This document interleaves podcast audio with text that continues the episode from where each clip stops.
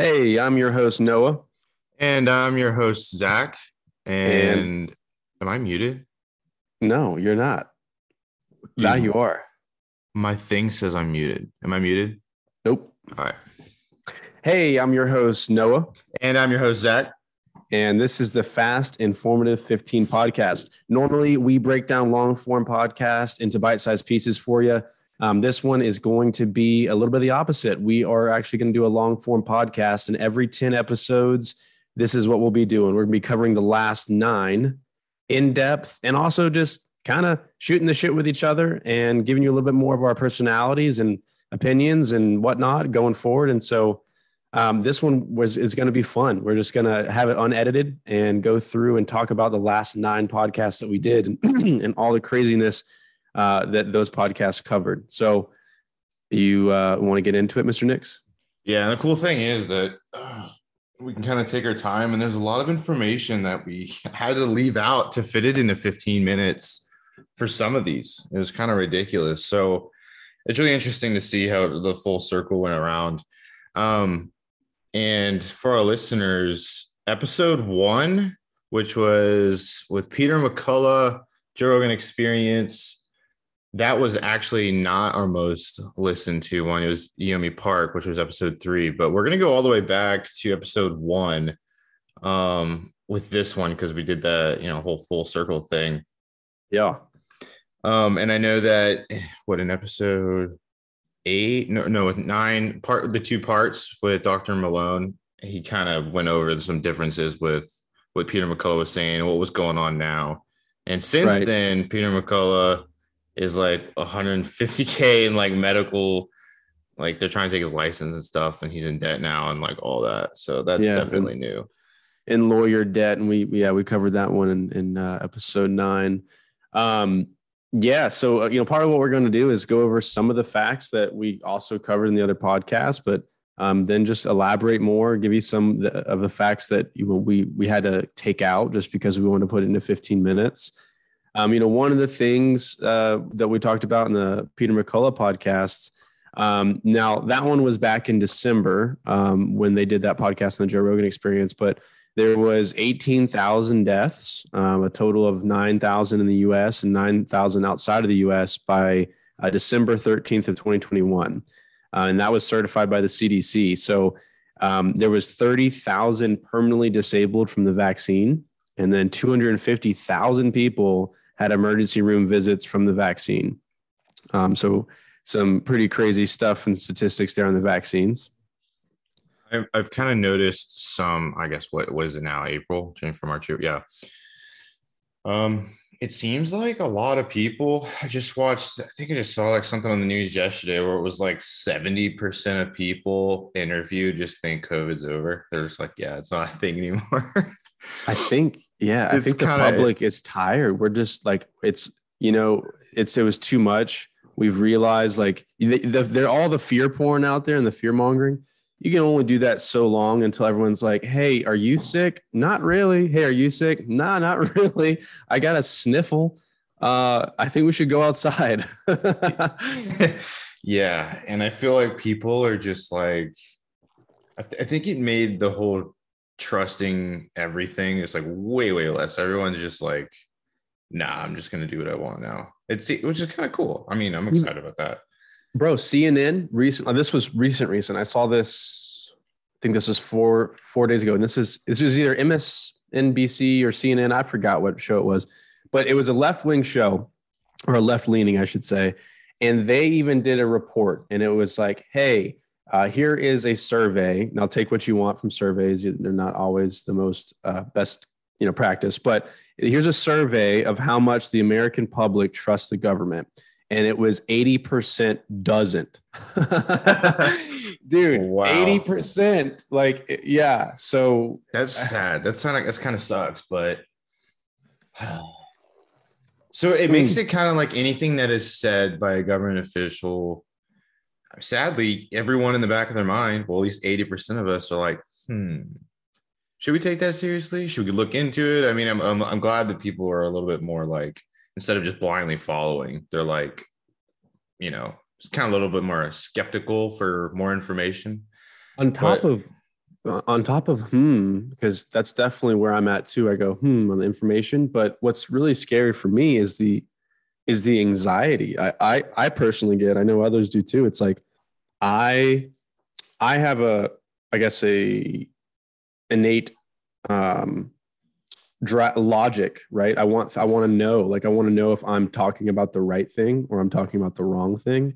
And so when right. I'm like when when left and right and there's no one where it's like misinformation, disinformation, that was oh no, that was from a propaganda. It's like mm, I don't even know if I should speak now because I don't know what's the truth. So on top of like questioning it, I'm also just constantly thinking, well, what if what I'm saying is actually bullshit and it was, you know, it has an agenda behind it. Like this was a this was a study and a research that was actually paid off by Pfizer, or this one was, you know, it's like, well, what do what is real? And I think that's why we go to podcasts so much. That's why me and you love the Rogan podcast so much. It's because it's the, most of the people on there don't have an agenda, uh, and it's a free form podcast where you kind of get to, you know, it's it's hard to lie for three four hours. It's easy to lie in a five minute clip. You know what I mean? Like where you can yeah. tell, you can read a person and go, that motherfucker is is clearly like you know. And and how long?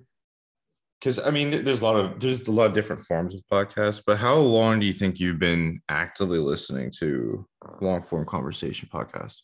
I remember my best friend and brother Nikolai. Um, he's the one that introduced me to Joe Rogan, and that was I'm 26. I think I was like 21 or 22. Okay, so like four or five years. Uh, maybe even, you know what? And I take it back because actually it was, I remember listening to the podcast when I was uh, a branch manager in Douglasville, which was 2016. So six, yeah, I guess that's six years, six, six or seven. Yeah. Right. Six, six or seven. Yeah. um, I started listening to them about, I remember when I was a branch manager in Auburn and when I was like going around and putting, uh, cars on people's cars and stuff, I was listening to podcasts in my ears. And that was like 2013. I mean, it was like nine, ten years ago. And it was interesting because high school, um, my situation was, yeah, we, we had to like cut off our TVs and stuff in my in my like household. So like that was the last time I pretty much watched the news, like actually saw it on TV. And then I went to college and did my own thing. But as, as soon as that started to happen over the past like nine years, I've been getting a lot of the information from multiple, not just Rogan, but multiple conversations. And I was just realizing yeah. the gain that you get. It takes a lot of time. You got to be able to have the time to do it. Not everyone does, but or multitask. Yeah, multitask. And that was when I realized, like, oh my gosh, the, you can tell so much more for someone's mannerisms. You know, there's how they speak. Like, yeah, it's hard to lie for three hours and if you yeah. do, it's easy to pick up, right? If yep. you're listening, um, yeah. you can tell, like, and also, you know, a lot of stuff is cited, and it's just so much easier than a clip that's like five or three minutes where they just say something and it's just like brought to you by some sponsor. Which brings yeah. me to the next thing that, that it is scary is we didn't get to talk about in our podcast, but the US is in New Zealand, but yeah, the US is the only country that allows like ads from yeah. pharmaceutical companies and oh, Us over New Zealand. Yeah, but they, theirs is a little bit more restricted. Ours isn't. And over hmm. 80% of all ad spending is on like drugs, like pharmaceutical drugs. And then, you know, we all have, we have a huge drug problem in the US, but it's like. That was on the Gavin de Becker one, right? They brought That's it up. They, they brought yeah. it up. Um, and they were talking about three years ago, it was 70 something percent. And I'm going to go ahead and tell you, I bet it's over 85% of ad revenue, especially after the income from COVID. And then now Pfizer is sponsoring the news, which I've never seen until the last two years. The um the I, on top of that statistic, so you said 80% of ad revenue from from what? From from so Pfizer? You, the total ad revenue in the US. Like, hey, oh, how oh, just, much yeah. money oh, yeah. is spent on yeah. ads? 80% of the total is from pharmaceutical drug, drug companies. And it's like another one of them was how many of how many commercials, just like out of the out of all commercials that come on, how many of those are drug and pharmaceutical commercials? I'm pretty sure it was somewhere in the neighborhood of 60, 70%. Yeah, and that's where most It's like almost is. all drug commercials. Jesus Christ. and that's illegal in everywhere around in the whole world. Like they're just Yeah. like no. Yeah. Um so it's kind of I don't know, it's kind of weird. Um yeah, I get bought- you thinking a little bit. I bought uh look at this. I bought I got this in yesterday. Oh 1984 George Orwell cuz I I've uh That's been cited a lot. it's been cited so much. I think I read it in high school, but it's been so long that I don't remember. I know for sure I read Aldous Huxley's Brave New World, which was kind of similar to what's going on. Um, I know I read Fahrenheit. Uh, what was it Fahrenheit 450? Fahrenheit 451. 451. I read that That's too. Um, but I'm not entirely sure if I've read 1984. I think I have but I just know that I don't know. I know that sometimes, like, and of course, everyone always cites 1984, like kind of what's going on, but this wool over the the the, the public's eyes, it's like to me, it's baffling, but also now that I've been learning more, especially about like mass formation psychosis, when we talked about that in, in a couple of our podcasts, it makes sense. It's just, you know, that saying the truth is stranger than fiction. It makes sense, but it's almost like even though you're making sense of it, you're going, how can this be real? But but it's it, it is, and it's like, you know, when you see people, uh, like the, these divided groups where it's the, the left and right okay i can get that politically but even then it's like do you not see what's going on here the left and right a lot of times are working together but they want more divide from you because any government knows this a uh, Gavin de Becker, DeBecker discussed this in the last podcast. Um, he said, you know, a king and queen, if they see their peasants arguing, they'll give each other a hug. When they see them in agreement, that's when they're worried, right? Because then they're looking up at them over the castle walls. Exactly. Exactly. It's like, I mean, like, whoever. why, yeah, it's like why are the Yeah. castle walls so tall? Yeah. Why are the cat? Exactly. Why are the castle walls so tall? It's because if the peasants ever decide to get along, uh, well, big government's in trouble, or potentially, you know, if they, Oh. if they have too much power, if they're keeping people in. Well, one thing that's crazy. Dredges. So we know that like 80% of the public, they're like, yeah, okay, the news is like it's not true. So cool. We're all we're mostly all like in agreement there.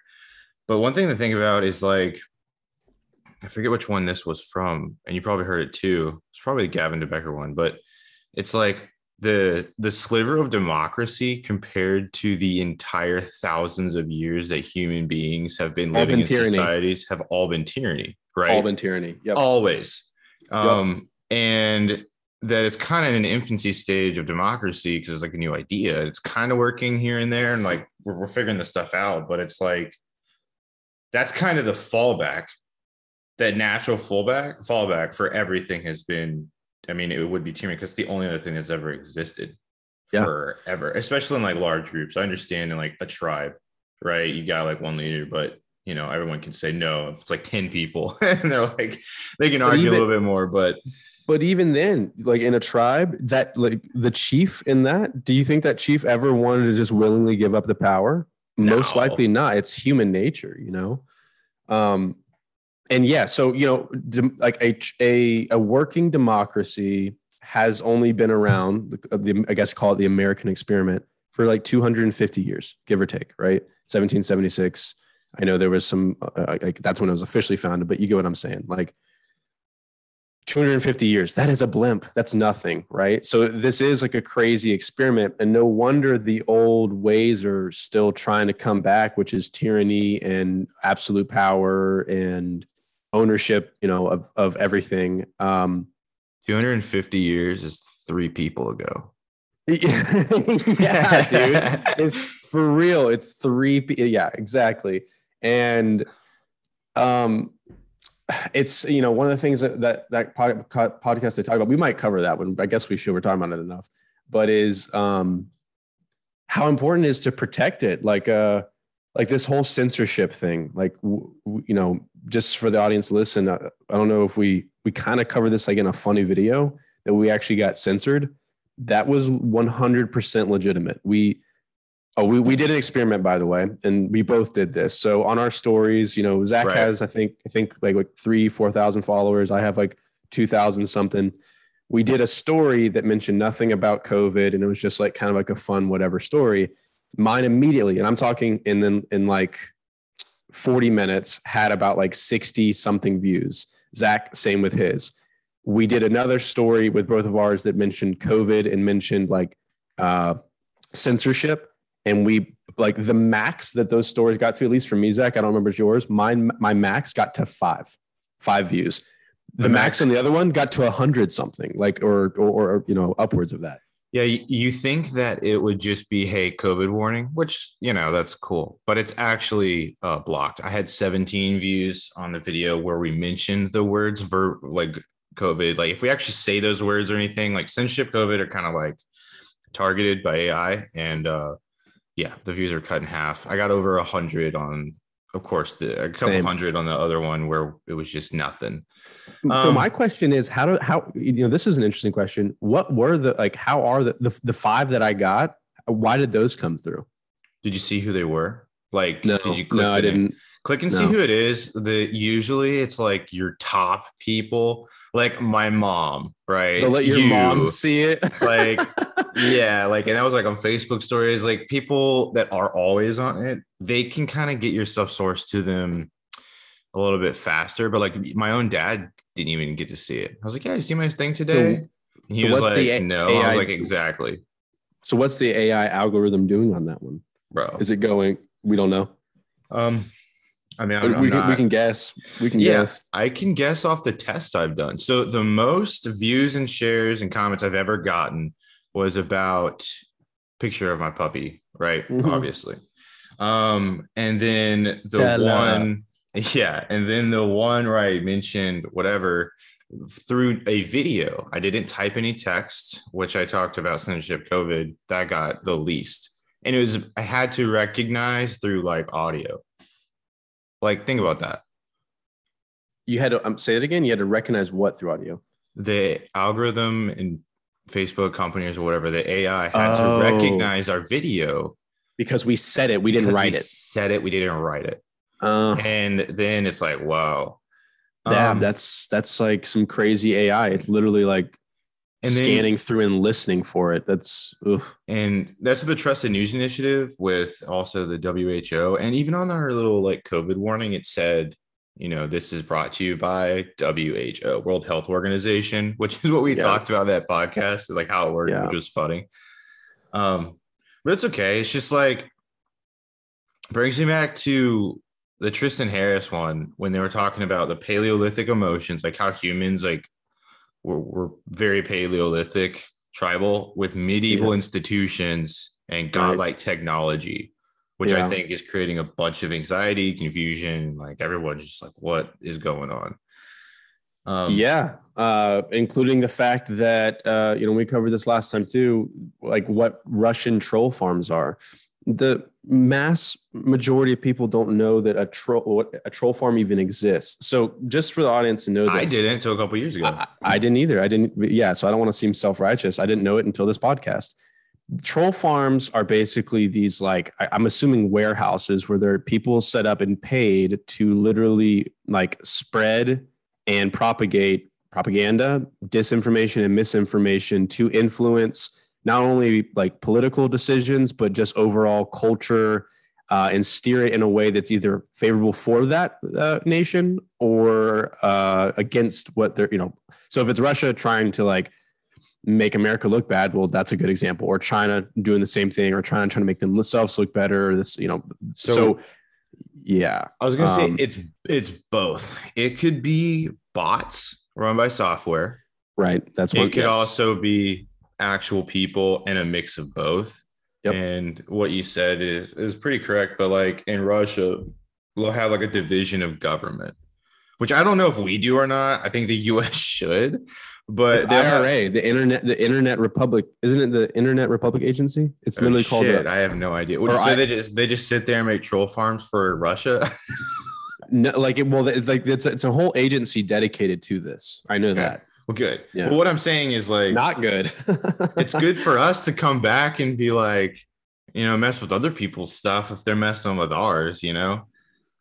Yeah, I I'm guess on, I'm on defense there. our internet uh, warfare. Like they made what 20 Christian site of the top 20 Christian sites. Hmm. 19 hmm. were run by European troll farms. I, I don't know if you folks are listening to that. That's crazy. The the, the we're talking these Facebook sites, one that Zach just mentioned. The top 20, we're talking these like the top one has millions of followers. The next one after that, millions of followers. Every one of these, I believe, has at least a million plus followers. 19 out of 20 of those Christian Facebook groups were run by European slash Russian troll farms, like either bots or people that were trying to purposely spread and influence culture and, here in a negative way. And by the way, it's not that hard. Like you could no. literally get, I mean, yeah, it, it's really not. You can just make a group and just go through the process and make it as big as you want. But people see the title and they're like, oh yeah, this is oh, this is me. And yeah, yeah. It's it's a bot and it's I'm sorry. Here, here's an example. Like me personally, I, I have a I'm I have a faith in God. I'm not necessarily I'm Christian, but like here's an example. They might propagate like down with the gays, or like if you haven't accepted Jesus Christ into your heart uh, as your Lord and Savior, you're gonna burn in like hell and a lake of fire eternally like these things I know come from the Bible, but imagine if it was really pressed into it. So instead of spreading like the love and and compassion and and the, and like togetherness, that what is really the main purpose, they'll focus on the negative stuff to get people more more polarized. So if you think it's not a big deal, it's a really big deal, and like it can be really just harmful. You know, it's like I I know I have a lot of Christian friends, love a lot of them. The part I don't like about a lot of them, uh, and in some cases, is the judgment but imagine if there was like a site that was forcing the judgment even more, or rather enforcing the judgment and like the the negative parts that can come out of religion through these groups, which they do, which is, you know what I mean? That's scary. It's, yeah, it's just about like getting groups of people fired up about the same thing. Yeah. Um, which kind of gets me thinking. Um, it blows my mind that Facebook, YouTube, Google pro- programs, Facebook programs allow the the videos of like dictators, like the head hmm. of like Al Qaeda is like still has a Twitter. You know what I mean? It's like and like what they're saying, the head of these nations and stuff, and they were it's just like how is that okay versus like what else has been taken down or or or actually quote unquote censored which brings us into Yeonmi Park, which is our most listened to podcast, which I'm not really surprised about that. Um, yeah. And it excites me, but you know, she's doing a tour in America right now. I don't know if people know this, where she and somebody else is speaking on all the stuff going on in North Korea, and they have to buy auditoriums, and literally that's the only way they can get out because her stuff is censored on media. So they have to like get get these huge conference rooms and stuff, just like a huge sales conference for a business and stuff. They're talking about this stuff and in her story and her book. And they're doing that in America right now, but hardly anybody knows about it. That's not in the news. You're not gonna see it anywhere, and it's blowing up. Yeah. Um and hopefully we can help with that, but it's like yeah, it's really far out of reach. Yeah, I mean, I mean, we're you know, even though this podcast is growing and we're a small platform, uh, we'll try to you know give her more of a voice. Um, Yeonmi, by the way, for everyone listening, was the she escaped from North Korea um, at like 13, went through hell uh, in North Korea, went through hell, escaping North Korea in her journey. Um, you know, it was from North Korea to China to Mongolia and then to South Korea. South Korea was the first time she got like a taste of real freedom.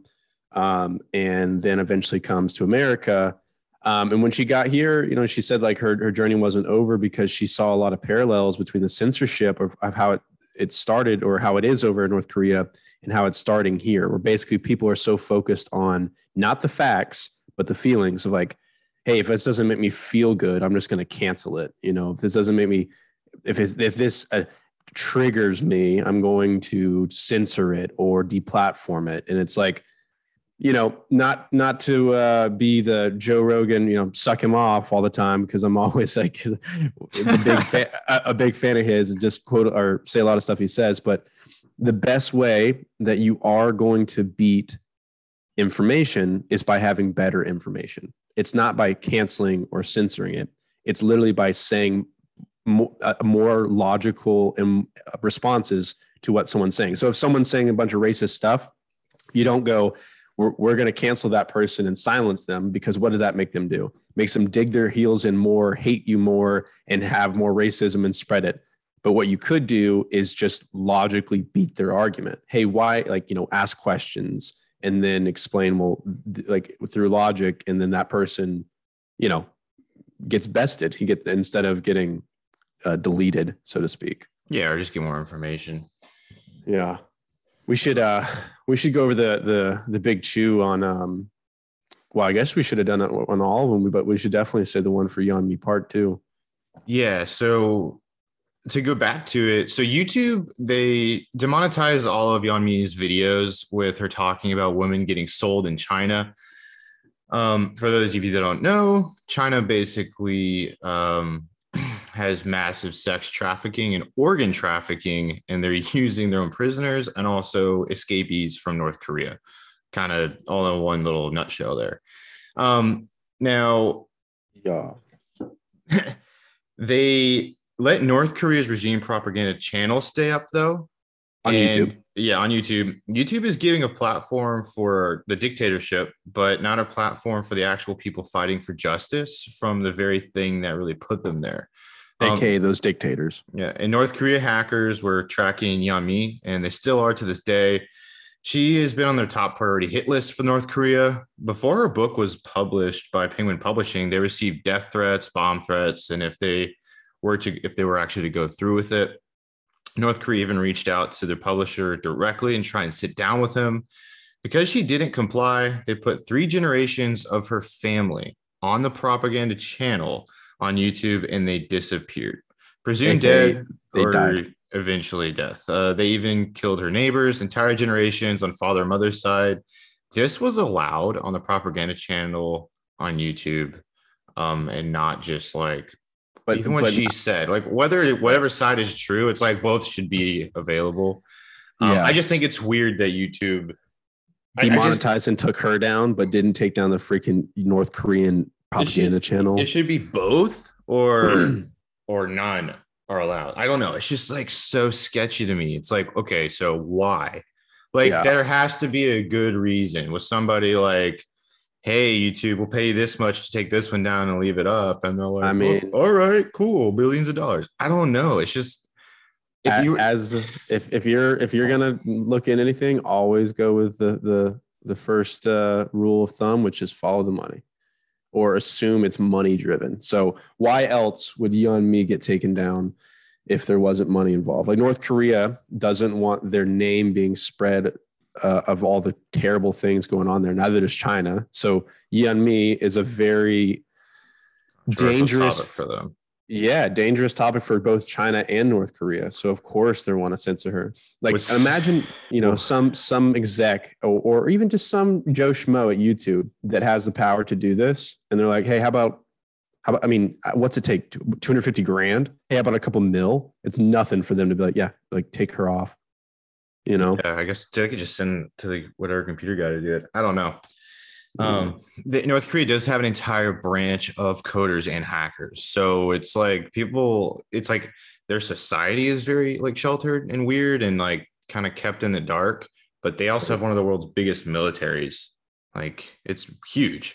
I mean, it's a military right. country, and they also have an entire branch, and they actually outsource that too. So they'll sell their services. So like China can pay North Korea to hack and hack Russia and then if mm. Russia finds out, they can blame North Korea, even though it was China the, the whole time, right? Like there's they have yeah. that those branches. The same thing for like Afghanistan, Iraq, that North Korean hackers just getting paid to do stuff. They're also way more efficient than American government. And here's why. I'm not propagating like we should ever go to this, but the reason why is they're forced. Like they don't have options. We have like we get to go home when work is done. We get to choose when we do work and don't work you know, in a sense. Like obviously you have hours and set one, but like we're talking, these people are like, if there's if if their job is to do this, like a lot of them don't have freedoms. They're just like this is what they're doing is like slave labor if if need be. You know what I mean? Like you're going to be doing this and forced to do it. Um, so it's a lot more efficient than yeah, they're not working for money. They're working from fear of dying. like, yeah, there's a big difference. Yeah. Uh, you know, one other thing, because this was kind of the other big chew in the Yeonmi Park one. The biggest industry, or one of the biggest industries right now growing in China, um, is organ transplants. And here's what's scary uh, in America, to get an organ transplant, on average, it takes about three to five years. In China, if you need an organ, you can get it in about two or three hours. Okay, so how is that possible? Um, well, most of these organs come from North Koreans, that uh, captive North Koreans, like the Chinese has taken as prisoners, um, and also their own prisoners in, in their own, you know, Chinese prisons. The trade, this trade in China is over a billion dollars a year for the Chinese government, and and it's growing. Um, it, that's just it's ter- that's some George that's some 1984 scary ass George Orwell shit. Like we um we covered fuck. this like a month ago, uh, a little bit more than a month ago, and I just saw a news article on this. Um, the on an official news platform. It was like I think it was CNN. It was an article about the billions of dollars. It they it, it's not gonna be all of it, but it was a CNN article, and they were like it went into the prisoner part. It was like China has been, you know, reported for stealing 20 people's organs, you know, mm. from prison. Uh, yeah. we it's a lot more than that. Yeah, like yeah. that that was what actually made it to like a news source mainstream uh website, which is it's like a little bit of it. It's a teeny tiny little bit. Because that doesn't get that much clicks, you know what I mean? Yeah, yeah. You gotta wonder when something does get through how much adversity did it take to get through? Like, oh you know, God. you know so what I'm saying? Like, like how much is being actively suppressed so we don't know about it. And then when something good does get through like what what had to happen for that to get through? How many people had to die? How many or people are are at risk of dying now because it got through? Like i think it's multiple things. I don't think it's like actively being suppressed always. I just think it's looked at like a business. It's like you're in a room, somebody has a story on the organs being taken out of people. Somebody has a story on the 1500 page document of aliens that just got released. And then mm. somebody has a story on Anthony Fauci and mm. the new stuff about COVID. Well, they're going to be like, take a vote. Hey, what gets more clicks that we can run more ads through? It's going to be the Fauci COVID stuff. Yeah. And I don't think uh, it's being actively suppressed, but it's like actively being like, we can make more money here and we're all here for the for our job. You know what I mean? Yeah. Um, so I don't think that they're like, we're not gonna say this to hide it from people in all cases, but I do think that it does not get it doesn't make it to the to the release table or to the post because financially doesn't make sense for them. But you know, yeah, I Which mean, sucks. That, I mean, I'm not saying it's good, but um, I can and, see that and, side too. And that brings me back to like, even if it does get through, like, uh, uh, uh, if even it does get through, the tactics used to make it seem not true work a lot of time. Like the, the perfect example is the Hunter Biden laptop. You know what I mean? Oh yeah. like they're they're now they're bringing this up again, so which is good. Like they're coming back to it, but like the controversy between that, but like during the election, it was literally everyone's like, ah, oh, nah, like yeah, that was just mis- misinformation. Trump was just trying to spread this, and now they're coming back to it like, no, it's actually legit. You know, like the the collusions between uh, Biden and Russia and Ukraine, and, and it's just like sketchy sketchy uh so you know you, you never yeah you just don't so don't know. what's cool though is like now everybody has the power to go and seek it out. So if you hear something you're interested in you can go find that information. It's just it's not the 90s anymore. It's not like there's only one channel where you're getting news or one paper where you're getting news. Now you can be like i'm interested in this. I want to know more. You can go out and search it and seek it. It's just it can be difficult. You're going to seek what you're basically now because it's just whatever you're going to seek whatever you're going to you're going to find whatever you seek is what I should what I'm trying to say. So like there's going to be left and the right side of it. So you like if you're looking looking to seek that it's real and the Hunter Biden story laptop is legit, then that's what you're going to find. And if you're looking to see that it was disinformation, misinformation, and it was spread by Trump to try to make them, you know, lose the election or what the fuck ever, you're going to see that too. So that's what I'm saying. It's just so like, where do you go now? Um, I know there's a there's a couple of like place uh, things that say that they're completely like uh, unbiased news. I think there's like, but you have to subscribe to those and pay for them. But I'm really thinking about it, man. Like, um, I saw this one on Instagram, and it's I think it was called like uh, just what was it like, un like maybe unbiased or I forgot what it was called. I mean, look if you if you go if you're on DuckDuckGo right now, you type in unbiased, the first thing that comes up is unbiased news. Um, top four unbiased independent world news sources. Um, yeah, I don't know. I forgot what the one thing is, but it's like I, yeah, don't you just want something that's completely unbiased? Like we just, I don't, I don't, I don't just the facts, right? Um, yeah, just the facts. One thing that's scarier is remember how we talked about so like the 55,000 published papers relating mm. to COVID, Dr. McCullough, like he his was the first one promoting early treatment for patients to keep them out of hospitals, right? Yep. yep. Well, there was a fully fraudulent paper that got posted in the Lancet, which is like worldly known as one of the top, like England, it's the New England Journal of Medicine, right? It's highly revered and regarded. Now, the Lancet claimed that the data set of hospital records showed patients taking hydroxychloroquine were more likely to die in hospital, all that stuff. The findings of this paper reported tens of thousands of hospitalizations that never actually happened. The paper was left up for two weeks before it was taken down. And during that window, and during that window was a big decision on the mandates, which is like that's all they needed. And it's even scarier. We're like, well, where do you go for the information? It's like, well, dude, some of our top highly regarded the Lancet, you know, kind of got um, taken advantage of, right? Yep. So it's like, yeah, I don't know. I like I said, I, I'm never always. My advice is just like don't jump the gun on things. Just like just wait a little bit. I remember yeah. with the with the vaccines and stuff that uh I had friends and stuff, and and they were like, you know, part be part of the tribe and everything. And I was like, dude, I'm just gonna. I was like, I'm gonna wait it out. I'm gonna see what's gonna happen. And I got a lot of shit for that. I was like, dude, I'm just like, I'm curious. Like, I want to see. I was like, I'll, I'll, let some people take it, take the risk first, and then I can kind of come back to my decision. Yeah. That's how that's how I kind of roll. I'm not really it wasn't really a high risk uh, group for me or anything like that. So I wasn't worried, but that that was my take. And I was like, I'm gonna wait and see. You, and, you plague rat. You're a plague rat. Yeah, like I was kind of curious. Um, it, it, it was just I was too skeptical with with everything. It's just like, dude, that's that's like way too much. It was like it wasn't also COVID wasn't scary enough for me. It wasn't like you know, like polio, like you're gonna, you know, it was like it yeah. just wasn't yeah. that scary. I was like, oh, yeah. But I'm young, it's different. But um, I wanted to wait, and that's a huge reason. It's like that fraudulent paper, all that stuff that was going on right in the beginning, and I was just like, what the fuck. So I'm vaccinated, and two weeks later, after my vaccine, uh, my dick grew four inches. So brought to oh, you by should, Pfizer. I should definitely. I should definitely do it then.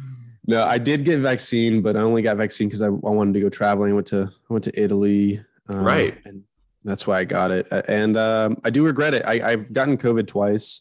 Natural immunity. We'll get into this because we're gonna. That's basically what we talked about in our last podcast. But natural immunity is way stronger and and superior to the vaccine's immunity, and it's actually dangerous. More, or I, I should say, it is more. You're more susceptible to adverse effects if you get the vaccine uh, after you've already had COVID because your natural immunity is already. You know, you're taking on more risk for no reason. Yeah. Um, to switch it up a little bit, we you know we talked about one that's I guess you can view it as definitely a good thing, or I mean, me and Zach have talked about this. It could be a dystopic future uh, with this new information, but the age doctor, Mr. Mr. Do, uh, Mr. Doctor, Doctor Sinclair, um, he is basically the guy who is actively working on reversing aging. You know, the guy views um, aging as a disease. And if you look at it, um, kind of uh, from a logical perspective, it is. It's like uh, you you your bones get weaker, your skin gets droopy, your energy levels get down, you shrink in size. Well, to you, bring it bring it down further, your DNA starts yeah. to deconstruct, and the cells that it recreates in place of itself are uh-huh. weaker and weaker. Yeah, so that was a way smart way of saying it, but mine was funnier. It is. Um, it is. Yeah, your ears get droopy. What else? your uh, nose gets bigger. I'm pretty sure your nose gets bigger. Your nose and your ears never stop growing. Actually, hilarious. Um, that's why I got big ears, big longer noses, uh, ball sacks. Those get droopy. Um, definitely, you know, uh, boobies. those those two. So anyway, um yeah, he's trying to reverse that, and it's really really cool. So he's he's been able to do this um, in not completely reverse aging uh, yet, but he's been able to do a lot of cool things with mice. Um, so I wanted to, to mention a couple of those things. So he actually was able to take blind mice and have them be able to see again. Um, so check this out. I'm gonna uh, go to it here. So the um, he mentioned in, in his lab that they can age the brain forward and backward. This was actually published in the paper uh, journal, uh, uh, or sorry, Nature, which is a you know really revered um, scientific journal. Fake uh, news. in Dece- what'd you say? What'd you like, say? Oh, fake, fake news. yeah.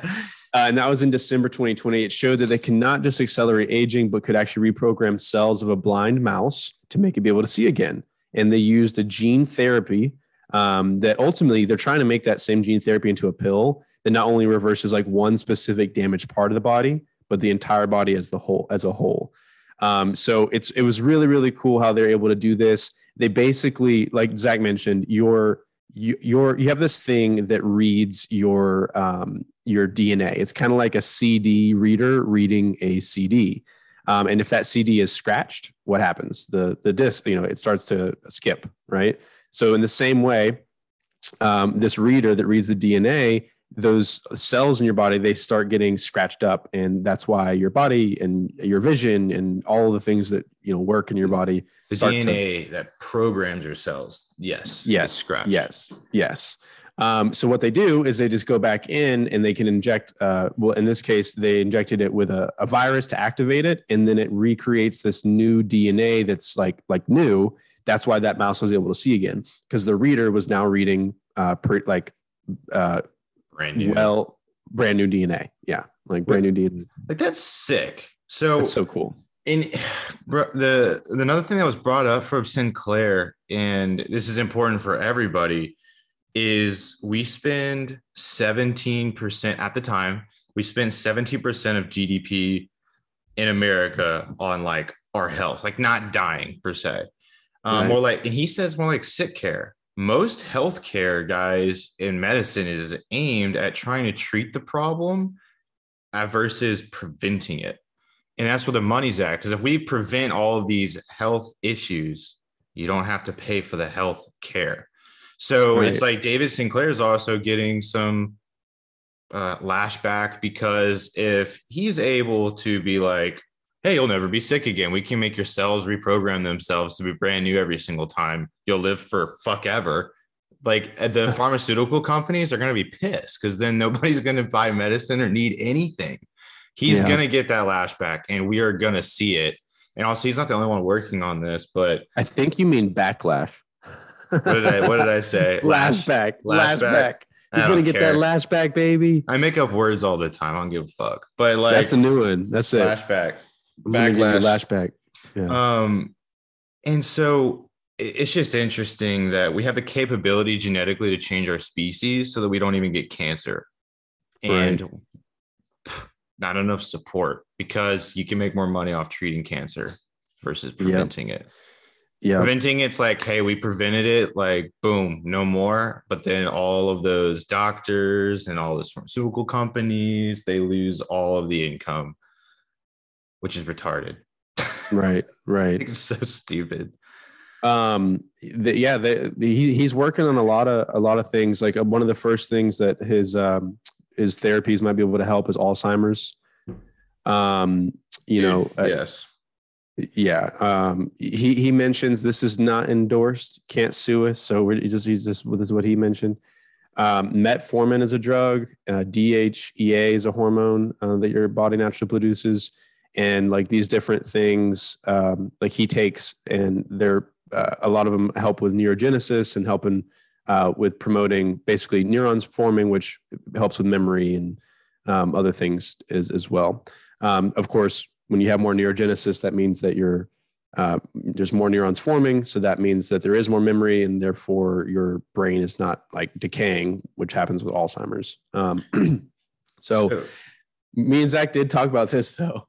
Uh, if this does happen and we get a pill and it's like anti-aging, if the rich get their hands on it first, which I think that would happen, we talked about this dystopic future where it's just these like oligarchs who are you know 700 years old who own everything because they can. They just didn't stop die they didn't die. So they just didn't stop you know buying and taking over and buying and taking over and um could go wrong that way. Hopefully it gets into the right hands and everyone's like anti-aging and then we just go to mars and we go to other planets and it's like intergalactic just expansion and no one's dying unless they're dying of you know. I think as long as we keep the good people alive who are rich and stuff uh-huh. that there's a positive light on it. You know what i mean?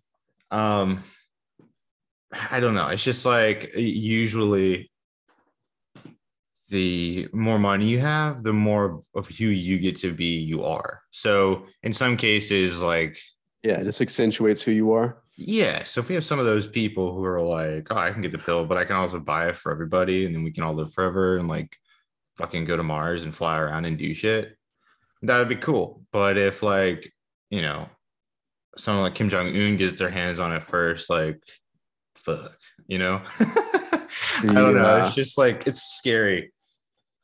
Um, um hey, pause break. I got to take a pee. I gotta take a piece. Will you? No, this is a no break podcast, so we're gonna have to. I will. uh I will talk while you go pee. Talk about Mark Zuckerberg. All right, guys. So listen to this shit. So, the research supercluster is the fastest AI supercomputer running today. It works on natural language processing, develops new augmented reality tools for you, they're going to have speech recognition and have real time voice translation with large groups of people and each speaking different languages at the same time. So you can be in one room, everyone speaks a different language, but when you look at somebody and you're speaking Spanish and you talk to them, a automatic software translator translates it into the language that they can understand. Um, that is bananas. The other cool thing that I'm excited about in this whole metaverse that people are, are worried about or excited about, whatever, I've been playing video games my whole life, so it's sick to me. Um, BuilderBot software inside Meta speak to code. So you can literally put this thing on. You get in this like empty room or whatever, and you're just like, hey, put some trees over there, put me a house over there, throw some throw, throw a hot tub over there, and all these things just start building in this augmented world that you can build around yourself. And then you know, people are going to have their own worlds that you can invite people into with this metaverse. So you can like build this whole world with speak to talk. Then I can be like, yo, Noah, come over to yo. my metaverse. And then on my mm-hmm. wall, I'll have some NFTs that I bought that are exclusive to my metaverse and you can't get them anywhere else. And then people nice. will be like, whoa. So that that's some of the cool things that came out of the Mark Zuckerberg, uh, I would say on the science side with the translation thing. Like you can be in the same room with somebody a totally different language and before that language gets to your ears it is translated for you to understand.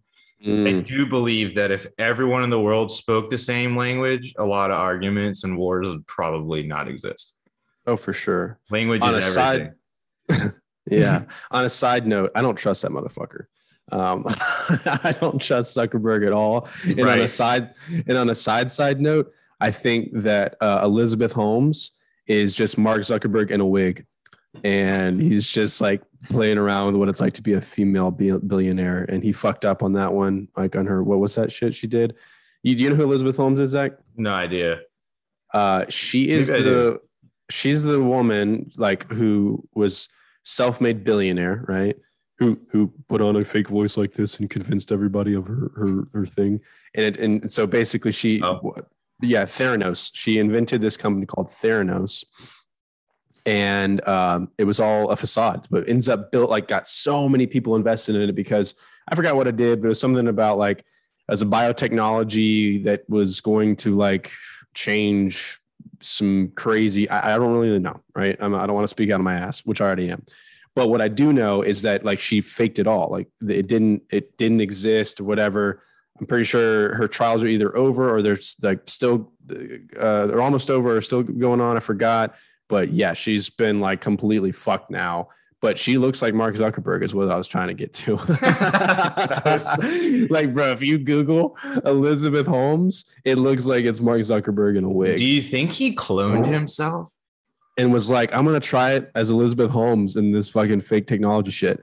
Like, bro, let me share let me share my screen with you. I know the audience can't see this, but it's just worth it for me. Let me- Zach to see. If we upload this video, well, let me go turn off this automatic vacuum. That's like, I got a robot distracting me right now. All right, turn that off.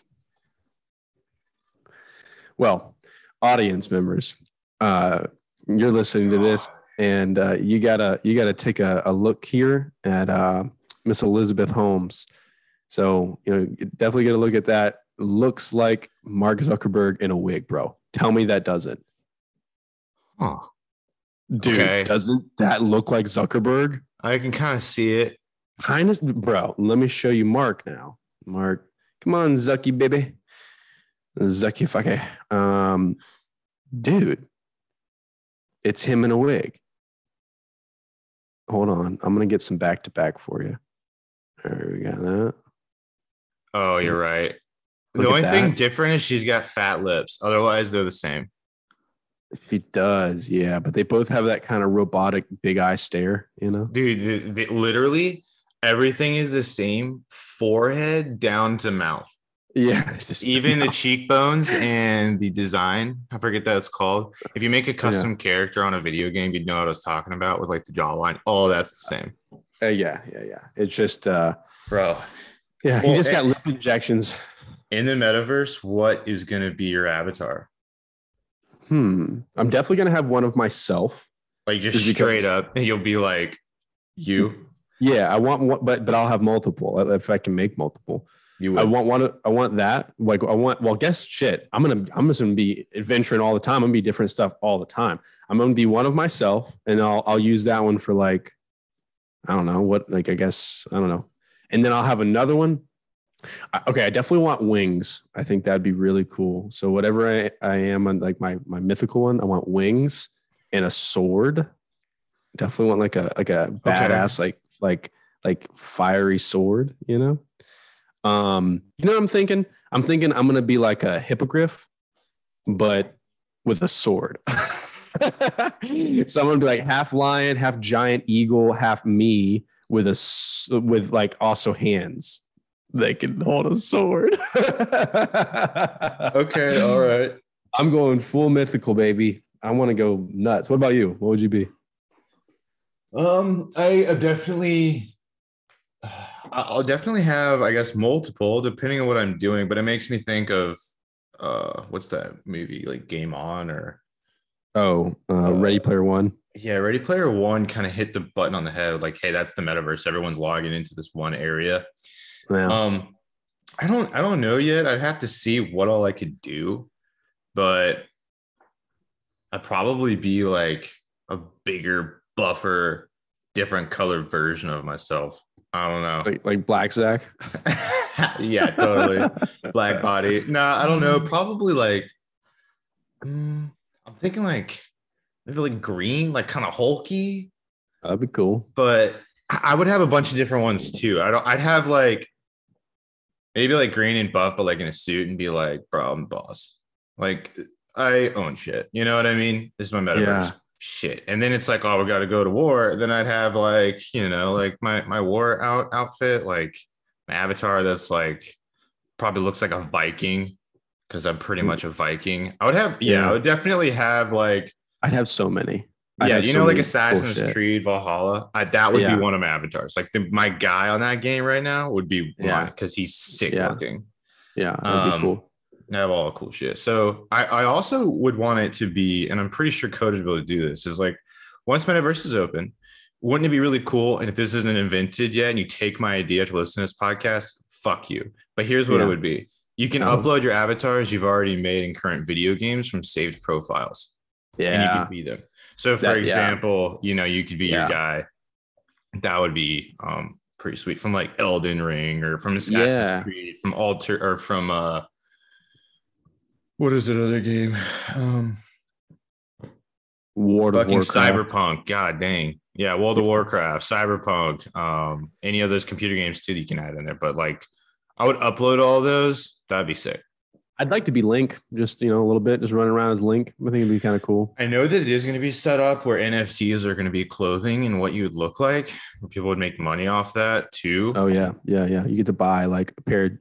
If you It'd buy like, like- these jeans, it's like a, an NFT that costs like a grand for these specific clothing, or the sword, or for instance, like the, the fiery sword I'm talking about, like that one. it would be like a lot. downloadable content. But yeah, the thing is, if you could upload your characters from current games, that means it could be earned.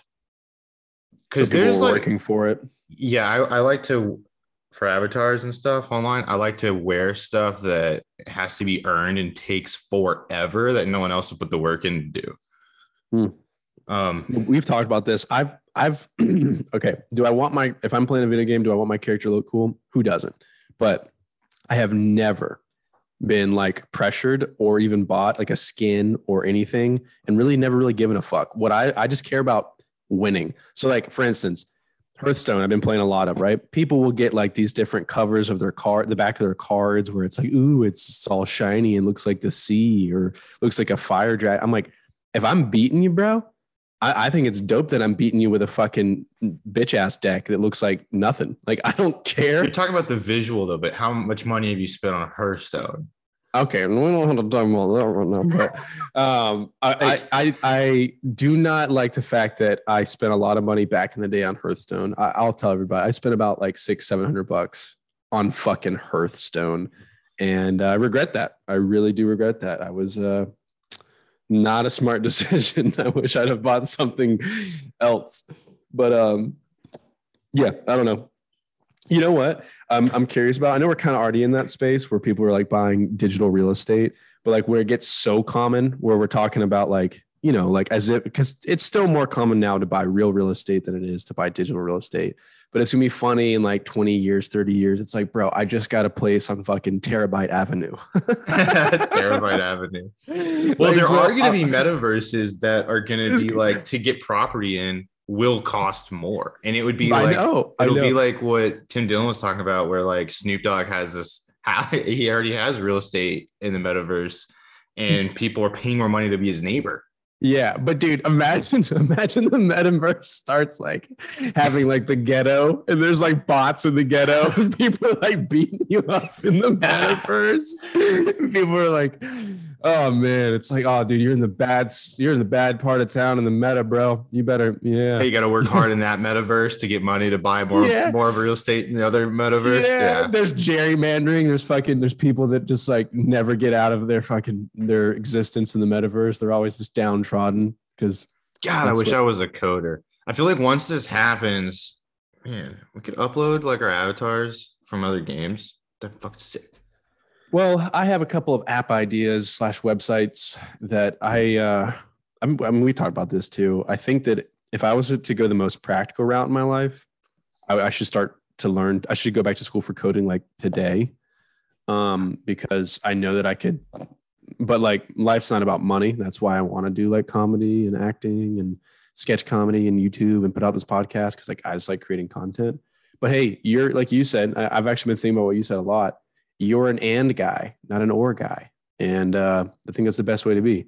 I don't have to, um, you know, do this or that. I can do this and that. You can do all of it. I just don't know. I'm I'm sure that it is obviously through experience. It is the- of of everyone. I'm not talking about myself. I'm saying like we know more about coding now than we did in the 90s. all those people who put in the work already have also shared that information. So if you wanted to go learn how to code now Yeah. as an and, like a kind of like learning how to play piano on the side, learning how to Yeah. code on the side may take a little bit more time, but also less time. I don't think you need to go to full on like Georgia Tech to learn how to code. You know what I mean? You can go on YouTube. You can uh, take courses. You can buy courses, which I haven't done. Well, maybe we should. I I don't know. I've always, and this could be a total judgment on my part, where in the back of my mind, it just sounds horrible to sit there and be like zero zero zero zero zero one one one zero, and then you gotta do that a thousand more times. In my mind, that's what coding is. I could be totally wrong. Yeah, so that's what it is in my mind too. I'm like, all, all, that's yeah, same. I would rather pay someone to do it. That's what I'm saying. Do it. I have too many things I want to do, and one of them is, well, okay. So that's the thing. One of them is I do want to make this app idea I have come to life, but I'm too fucking scared that I share it with someone and they take it and then just shit on me, and you know I'm like fucked. Um, happens all the time. it happens all the time, and like what's cra- like, dude, I I see I know about one of them personally about like Chinese intellectual property rights. There was a guy when I went to Atlanta Institute of Music and Media there was a guy there who ha- had his own guitar website, but it, it was where he made custom guitars. Oh, that's sick. And yeah, it is sick. And he like, you know, whatever. They did the exact same thing in China of this very obscure China like like guitar manufacturer thing and just copied his ideas and then made it in China. I'm like China's been copying our shit forever. but it's like if that that if that happened to that guy and it was such an obscure idea and like kind of a hard one to mimic, how easy would it be for an app? You know, for someone to just be like, "Oh, I know how to make this happen. You're fucked." so I don't know, man. Um, yeah, you, but like in a, I don't know, you can get like your idea. I, I think if you want to, if you if you have an idea and you need a coder, you find Yeah. somebody who is not, um, who is not innovative, more like banker builder type, where they got to go to you to Yep. ask what exactly what you want. Yep. They're not making their own stuff. They get paid to make other people's. The people who are making their own stuff and coders, they're, they're entrepreneurs. Like they're going to do their own thing anyways. I wouldn't go to somebody like that because that would be the person who's like taking your idea. But if Yeah. you go to somebody who's like, I know how to do this, but they don't have that innovative mindset, nothing wrong with it. They have the Yeah. banker builder. Dude, that's Yeah. a great partner to, to get your app made with. You just got to find the mm. right person. That's one of the benefits of meeting a coder is typically the coder types are like that. They are You the are. they're the worker bee. I have a job to do. Give it to me. I'm not thinking big picture. I'm thinking i need a job. Pay me the money. I built your software. I'm done. Um, everyone's been telling me and i think i just got to do it. I'm, I'm going to go find a person at georgia tech like a student who's you know coding. And then you know a grand for a student or less is like huge. Have them code it for me and then just be like thank you One thing you could Um, also do, you could pay him a grand, but give him like as incentive to do it well, one or two percent of the profit the app was making, and they'll Yeah. do way better job. I, I, I thought about this too. I thought about that too. I was like, yeah, so you can you you get a stock in in the app. Um, yeah, like just percent, and be like, yeah, if it blows up a billion, a million dollars, that's what like twenty grand to you, two million, whatever the fuck it is, you know. yeah, yeah, yeah, yeah. Um, okay, let's talk about some positive stuff. Let's talk about some mushrooms, baby. Talk about Paul Stamets and his mushrooms, baby. Um, so I just I was just thinking about this. So okay, so mycelium is everything, right? This is like Avatar, everything's connected through mycelium, which is like fungus, mushrooms, right? You are mycelium. And does mycelium produce anything, uh, I guess, related to DMT? Or is it just like, hey, we've evolved from mycelium and now we have some chemistry in our brain that can produce DMT? And then if we trip on some mushrooms, that kind of gets touched a little bit. Do you get what I'm asking? Yeah. Well, I think you answered your own question. Everything is mycelium. Everything is soil. So therefore, like so DMT, changa, like the bark, whatever, comes from a pretty sure it comes from a tree that is rooted in soil, aka mycelium. So it is all the same stuff. Um, yeah. So Every- Yeah. I guess stuff- I, the question is, where does it take its path uh, to be what it's going to be? Besides, you know what I mean? Like, It's just it's crazy. So li- literally in in our podcast we did the short version with uh, stamets and mushrooms and kind of that. If you guys haven't seen it, the fantastic fungi, fungi, fungi, whatever you want to call it, on Netflix is insane. Okay, like yeah, they literally talk about how trees do know their offspring. So, like a Hmm. tree can know which seedlings are its, and underground they will use mycelium and fungus to send nutrients to Oh other my god, trees. that's right. That's right. I You're did. I like- got. You're I'm like, halfway through it, but I remember that. I dude, you're, remember. you're, I'm sitting there. I'm like, what the hell? And this they'll is done send it specifically chemistry. to they'll they'll send that that specifically to their offspring too, not to like a different one. if they're like, sick, they have a if it- bacterial infection, they can Yeah. send chemistry through soil and mycelium to another tree that Oh, yeah. kills it. And you're Yes. It's like, nuts. and, and obviously this took so long to figure out because it's all underground. And that, I mean, that's hard to figure out and study, right? But mycelium, beside it being its own living organism, is used by vegetation and trees to transfer communication through actually like electromagnetic type of shit and chemistry. And I'm like, what the fuck?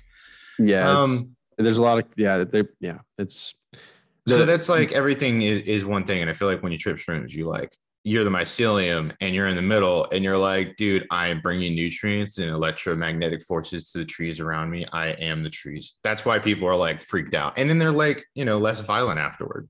I am I am the earth, I am you. But you know what? That's a really interesting thing. It's actually the same thing that religion, if you really go to the base of it, propagates too, is that I am God and you are God, and my the brothers and sisters of the world are God, and everything is God as well. Like life, basically, you can exchange life for God, and it Right. kind of means the same thing. Like life is God, God is life.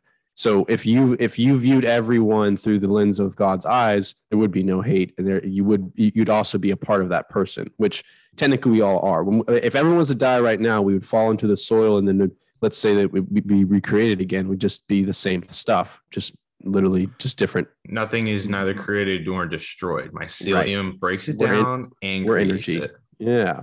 Uh, just just a, a fact though, pretty cool here.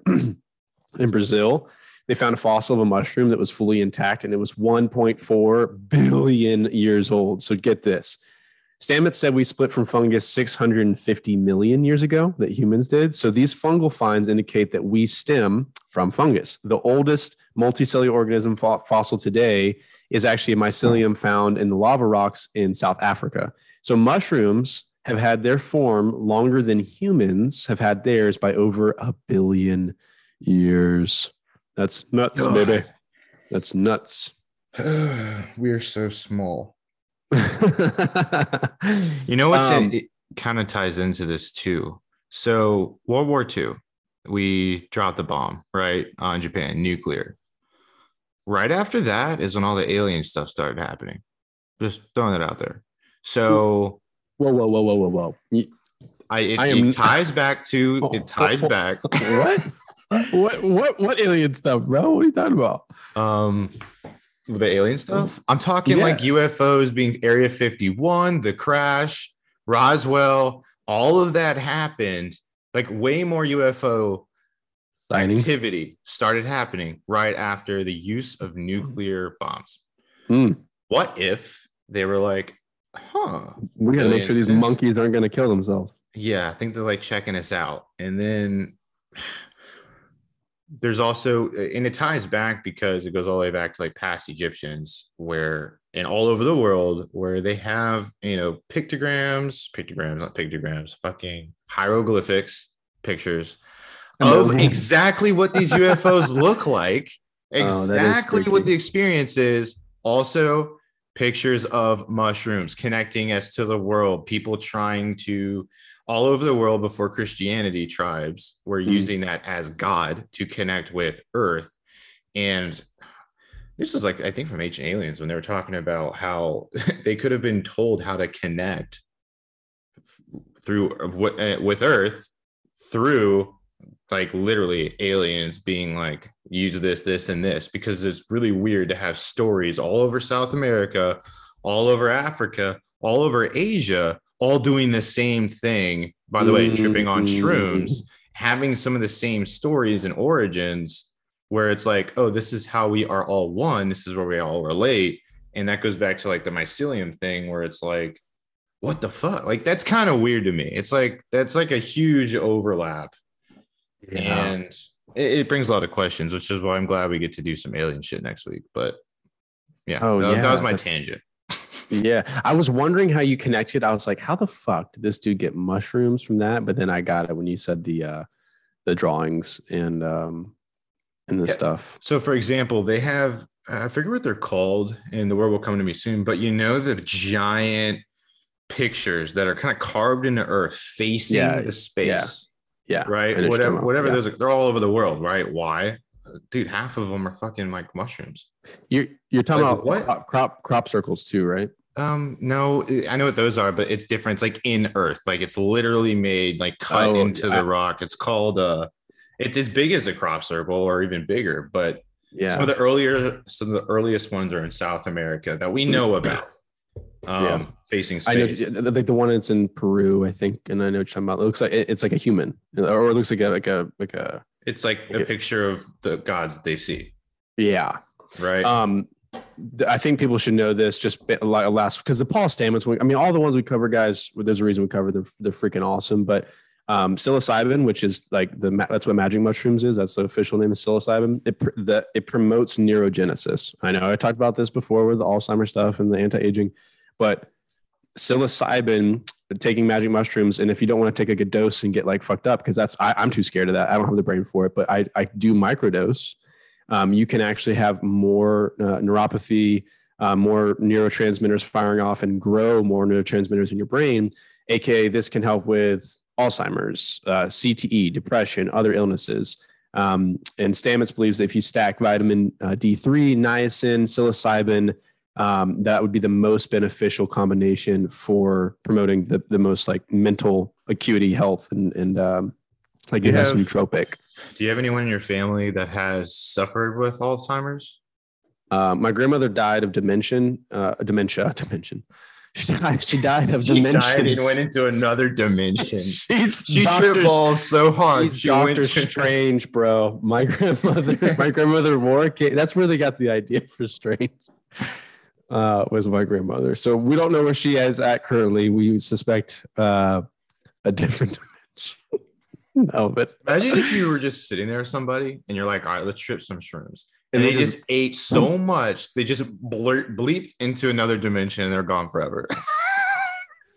okay. What what's scarier, that happening or you going to the other dimension? Because for me, it's the latter. I, I- would be like, if if they left and they, like and they just never came back, I could I could just be like, okay, I had a really stressful day. You know, what my friend Like, went to another dimension. I mean, they're gone. I don't know where they went, but at least Well- I'm not in another. Because my worst fear, I, I think, I, I don't know if you know this, my worst fear is that at any given moment, this all goes boop and I'm unplugged from the matrix and I'm, I'm not, you know what I mean? Like I've never been this human and I'm somewhere, I'm like something else and somewhere else and it's all different. It's all, Yeah, Yeah. I think that's a, a, a great fear for all. My greatest fear. So my my grandma, my mom was adopted, so I'm not related bloodline wise, right? But my grandmother suffered from Alzheimer's, and I saw this happen over many years. That became my biggest fear was losing my own mind, like Yep. Eh, yep, which would that's be my the second same, biggest fear. which was kind of relate to like waking up and you're in the matrix, like Yes. losing control of your own mind it makes the whole my whole life pointless. It's like why the fuck did i just do all that if i'm gonna forget it all and lose my mind anyway? Yep, so yep, yep. anything that promotes neurogenesis which by the way is more neural connections your brain you are just literally firing faster. I'm all for it. Like i want to keep that like really healthy. Um but going back to shit we don't know if we're in the matrix or not like how do you figure Yeah. that out and odds are odds are higher that we are a uh, it's a higher odds that we are the simulation versus we are the people who create the simulation I so the, the What- what? Didn't Elon Musk say that that it was higher odds that we're in the simulation than we're going to create it? Yes. Oh, That was but an interview with like some Indian dude on TV. I do. okay, I, I do wonder how the fuck he calculated that. Like what what factors went into that? Did you watch the whole? Oh, okay. I'll, I'll tell you. So it's like if we are in the simulation, right? Mm-hmm. That it keeps creating itself. So, for example, we're the first ones to create the simulation for other people. Inside that simulation, people would create it again and again and again and again and again, and it keeps going forever, like with technology. Right. And the odds are higher that we're in it versus being the first to create it. Being the first species, the first organism in all of the universe to come up with it, it's just mind-bogglingly easier to be in it than to create it. Be that advanced to create it. I'm gonna I'm gonna bet on the other one so I don't go crazy and that we are Right. the ones that, that will create it. Yeah, I hope so. Um, Um, Because wouldn't it be like like okay, if I am the one creating the simulation, I I have literally had days where I didn't leave my bed. So if I'm someone who's watching this, why the fuck would I have something so boring? Just be like uh, like who's playing me or who's like who's watching this unfold? Uh, because it's like, hey man, I mean he does some cool stuff sometimes, but like I don't, I don't think fun of it. it's, think about it like actually Matrix style, where it's not somebody watching, it's just like keeping your brain busy Oh, for like farming. for possibly, yeah, for like farming of the energy that your whole body is creating. But they need to keep your mind busy so that you know you stay there and Yeah. don't like leave. Yeah. Um, well, they did an amazing job. Like, I mean, this is so real. Like Louis, I look over at my dog. I fucking love him, dude. He gives like real feeling kisses. And, and right now, chemically, with some with video games and virtual reality, you chemically release more of the feel real chemicals inside these games. Now we you know that they're not real because you're like, I'm playing a game right now.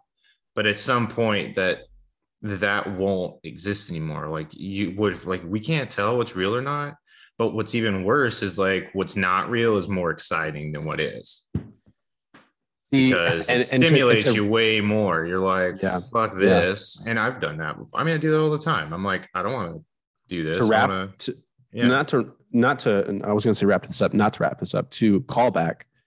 What makes you want to go into a non-reality more is when you can't discern the truth from the non-truth in the real world too. So going back to where there's no, I don't know what's real information, right? In like the news, like the, this has also been uh, like no, no one trusts the government. We already talked about that. But there was another study where it was like, do, like how how reliable or how much do you believe the information that you're given is true? And it was like around the same statistic. It was like 80% of people are like, this is, I have no idea if it is, right? So I think this is where it's leading to. If you can't tell what's truth already in this world, that just is a confounding factor of why you'd rather just go to one that's completely not truth anyway. So you're just like, fuck it, you know, I'm going to be in this one. And at least in this one, I can live out a, even though it's not reality, I can live out like a fantasy that is true to that nature, you know? Think about the people who already think that way. They're like, this isn't real. I'm going balls to the wall and go fuck. I mean, those are some of the most successful people we got. If, if this wasn't real and you, you confirmed it, what would you go do? It wasn't real. If yeah, you, you and got I a knew glimpse. it. Yeah, you got a glimpse into the fucking. You realize that you've been. Yeah, you got a glimpse into the matrix. You realize that you've been plugged in. I, I would. I would go do some nutso shit. I I would be robbing banks. I'd be uh, murking people. I would just be like, Well, the thing is, if you do that, then in the not real space, you'd be in not real prison or not real dead. like, for example, let's say you got an adrenaline rush to rob some banks. Cool. It's Yeah, I not guess like the, the 50s. laws- You would get caught pretty quick. I mean, no, I guess so. What I would do is just like off myself at the end and then go and to then the. what? Go to the, I don't know. Nowhere. If I well, it depends on depends on what was going on on the other side. If the Matrix was all right, you know.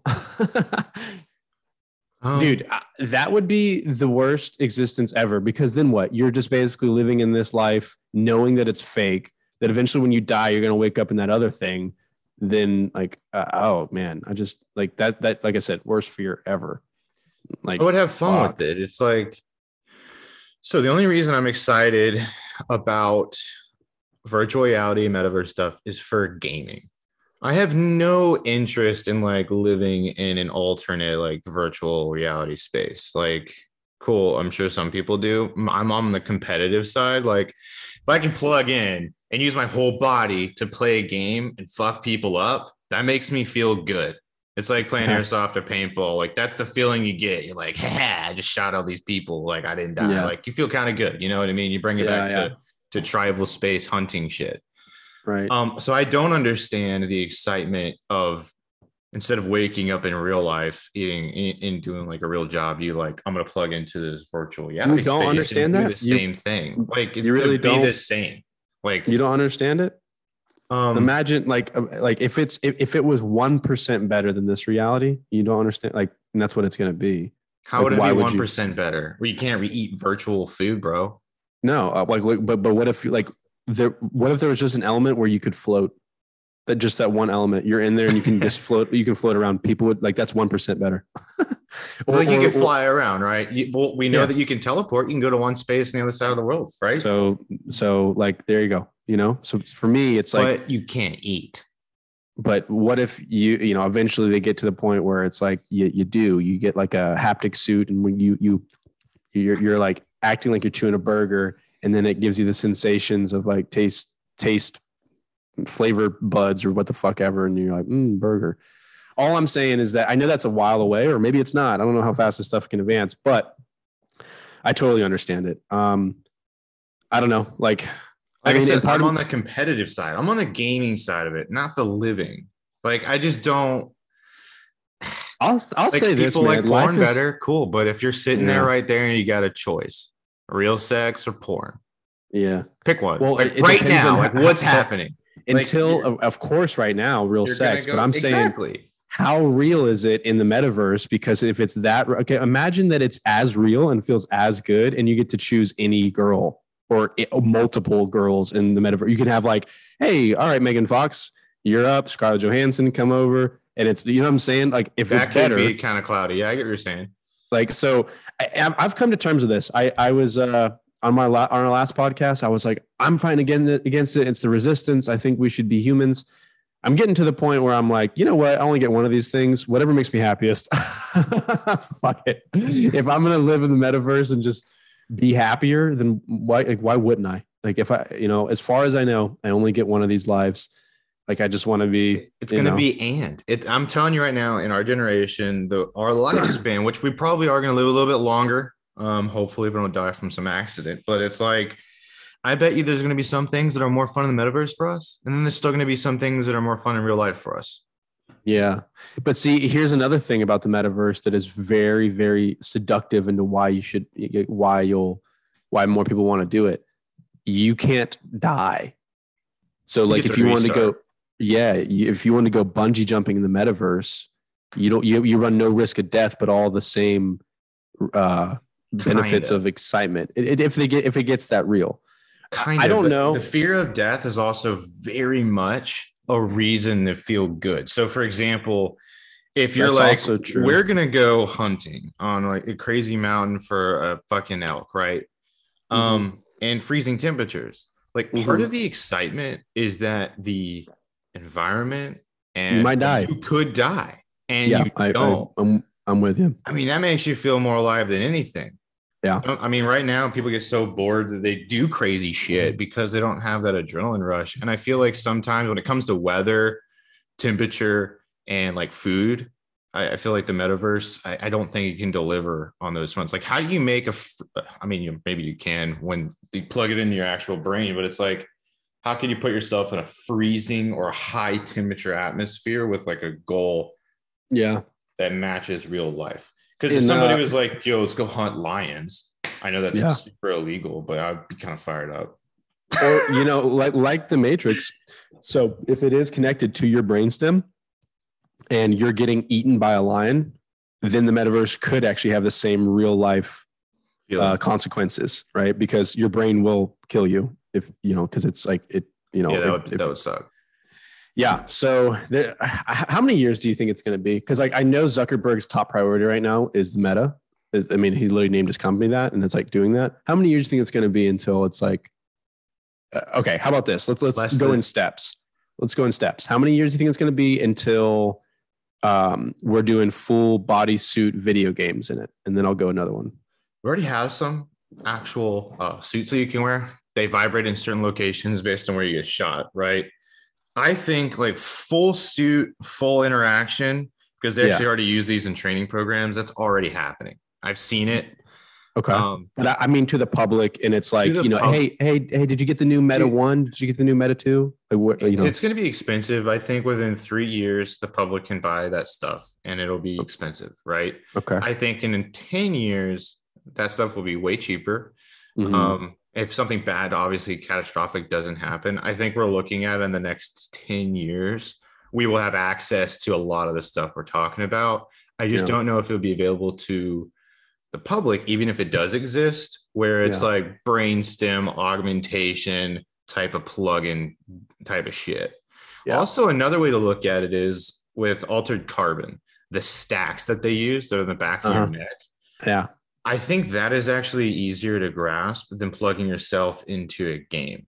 It's What, like, like, just saving your consciousness. saving your active consciousness uh, and then plugging yourself into a computer or an augmented reality, I think is actually way more that I think that's way more closer to like how it would actually work than you physically going everywhere. But uh, the thing that's scary is if you download your consciousness somewhere, then it's like, how do you know that you still know that was you? And and here's what's even here's even another here's up. another scary one. If someone can duplicate your consciousness always and then put you in places that are basically virtual hells and forever your consciousness is like in there, like good lord. It's it's literally like a, eternal It hell. in, yeah, an Altered Carbon. They copied his mm. consciousness, didn't tell him about it. All- I mean, Yeah. but that was like way, way, way, way, way in the Yeah. future, and people are living forever. So it's just different. Um, It, it, it combined two of our dystopias. there is a yeah, there is a TED talk on like, I ju- I could just see that downloading consciousness, making it an easier step to get into where it's like an actual real virtual game. because yeah. it's like then you, you can then like a computer you can put yourself there versus like you're getting plugged into something when you know it's not real I just uh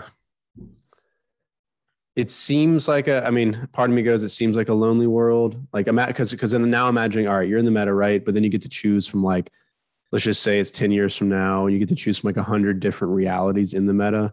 And it's like hey which reality are you in? You want to go into this one you want to go into this one together? But like i don't know. And then if you ever if you're not fully immersed in it and you unplug it's like no one is hanging out with each other. It's just everyone's just have you seen that tv show where it's when you die you you basically before you die you pay a company to download your consciousness into an afterlife and you get to pick your heaven and it's based off how much money you have is this is this a real company it's Or is this a show? it's, a show about a company that does this Okay, I was about to say that there's no way this shit it's like exists right insurance. it's like early in your life, you're like, hey, this is my afterlife. I want to be at this resort, this place. That'll be when I die. And this guy gets in a car oh, crash. oh, I started dies. watching that. I started watching that on Amazon Prime, right? Yes, and he has Yes. a computer girl that talks to him and like guides him through his afterlife. I haven't watched the whole thing, but dude, that would happen before the video game thing. Yeah. If, if they actually have that, people will be out of fear of like heaven or Yeah. not heaven or, or whatever the hell that people think. Uh, either Yeah. way, they would just be like, oh, just download my consciousness then. But then again, how do you know that it's not just a copy of your consciousness and not actually you? So, like a copy, which Yep. isn't you, it's just it, it thinks like you, is in this Yeah. weird heaven that you paid for. And then you maybe- actually go to heaven or hell or, or an afterlife, whatever really happens yeah. anyways i don't it's just like how do you prove that I would because I'm so I'd be so scared that someone would put my consciousness in like a hell. I just would be like, look, I'm I'm out. I'm dead. yeah Just leave, leave me dead. Um you've been dead before we don't remember shit do you remember before you were born nope. nope we were dead already like Well, you know what's weird about that? Do you remember that thing we did up in um, Pigeon Forge with Ray? like that thing, and it was the uh remember it was to- like You're talking about the whole, yeah, when we were like there in a cabin and we had that Yeah. whole like uh, introspective NLP training. Yes. yes, uh yeah, uh what does that stand for? Is it NLP? Neuro linguistic programming. programming yeah and one of the things he said uh, when we were doing the thing was like okay go um, go back to a trauma it could be in the past life he did say that it could be you know present or it could be in the future and like I, my thing was like i kept on like and now maybe it's just because i have a vivid imagination but i kept on going back to this time where i was like a warrior in like a battlefield um like i was like a, a scottish or irish warrior or whatever in a battlefield and then like got like fucked up. Right. um but i kept on like it's like i felt it i felt it. So like do i remember my past life? I don't know. I guess maybe a little. Like but or or is that my imagination is playing tricks on me because i like maybe i watched braveheart recently? I don't know. Or is it genetic? So for my, my question is, so we know that trauma can be passed down uh, genetically, where it's like, you know, your whole family line has like these traumas that are like kind of built in you. It's like the scratches on the records, like your DNA and then the scratches. And my question is like, let's say that your past, um, I guess your, your, uh, family tree, part of your family Yeah. tree was in a war and someone did get fucked up. Well, obviously that happened because they're dead now, but I'm just saying, like, how would it's like, would you have to have a kid after you were fucked up and healed and then you have a kid and then Mm. that trauma get passed down? Right. Cause, like, what if, you know, that memory you're talking about is actually they already had a child and that child was your great, great, great, great grandfather, whatever. And then they went on to a war and never came back because they got totally fucked. Right. It's like that's a question I have. Or would you Oh, have to right, have a or would you have to go to war, live through that, get those Yeah. scratches on your Yeah. on your history, Right. then have a kid and then share those stories and then Seems- it's passed seems- down. seems like the the second one Right. It'd have to be. Because Right, for uh me, when I've done some long Wim Hof breathing and stuff, you, you said like warrior stuff. I, I want to look into this, but mine is starvation, famine, and Mm. I'm like Nordic as fuck. And I was like, dude, like a lot of people in my hereditary like DNA tree left North Ireland during the famine, which like millions of people died and they went over to like the north part of America. I was about to say, I'm Irish and you're like the Viking. Shouldn't we be having opposite dreams? you should be the warrior on the field, and I should be the one starving from potato, black potatoes. Right. Well, it's it's yeah, it's Nordic and Irish is what I am. Over fifty percent of my DNA is that, and then I got Oh. two percent of uh, Neanderthal up in there. So Nice. I'm three percent Ghanaian. I've said that so many times. yeah, you're part black, bro. So cool. Uh, Uh, yeah, I mean, I'm three percent Ghanaian, baby. That's it's really weird for how white I am. I mean, other people do not have that much African American in them that look Well, like I don't get how I'm so Nordic, but like looking at our computer screens, I have like an olive skin tone. You are white.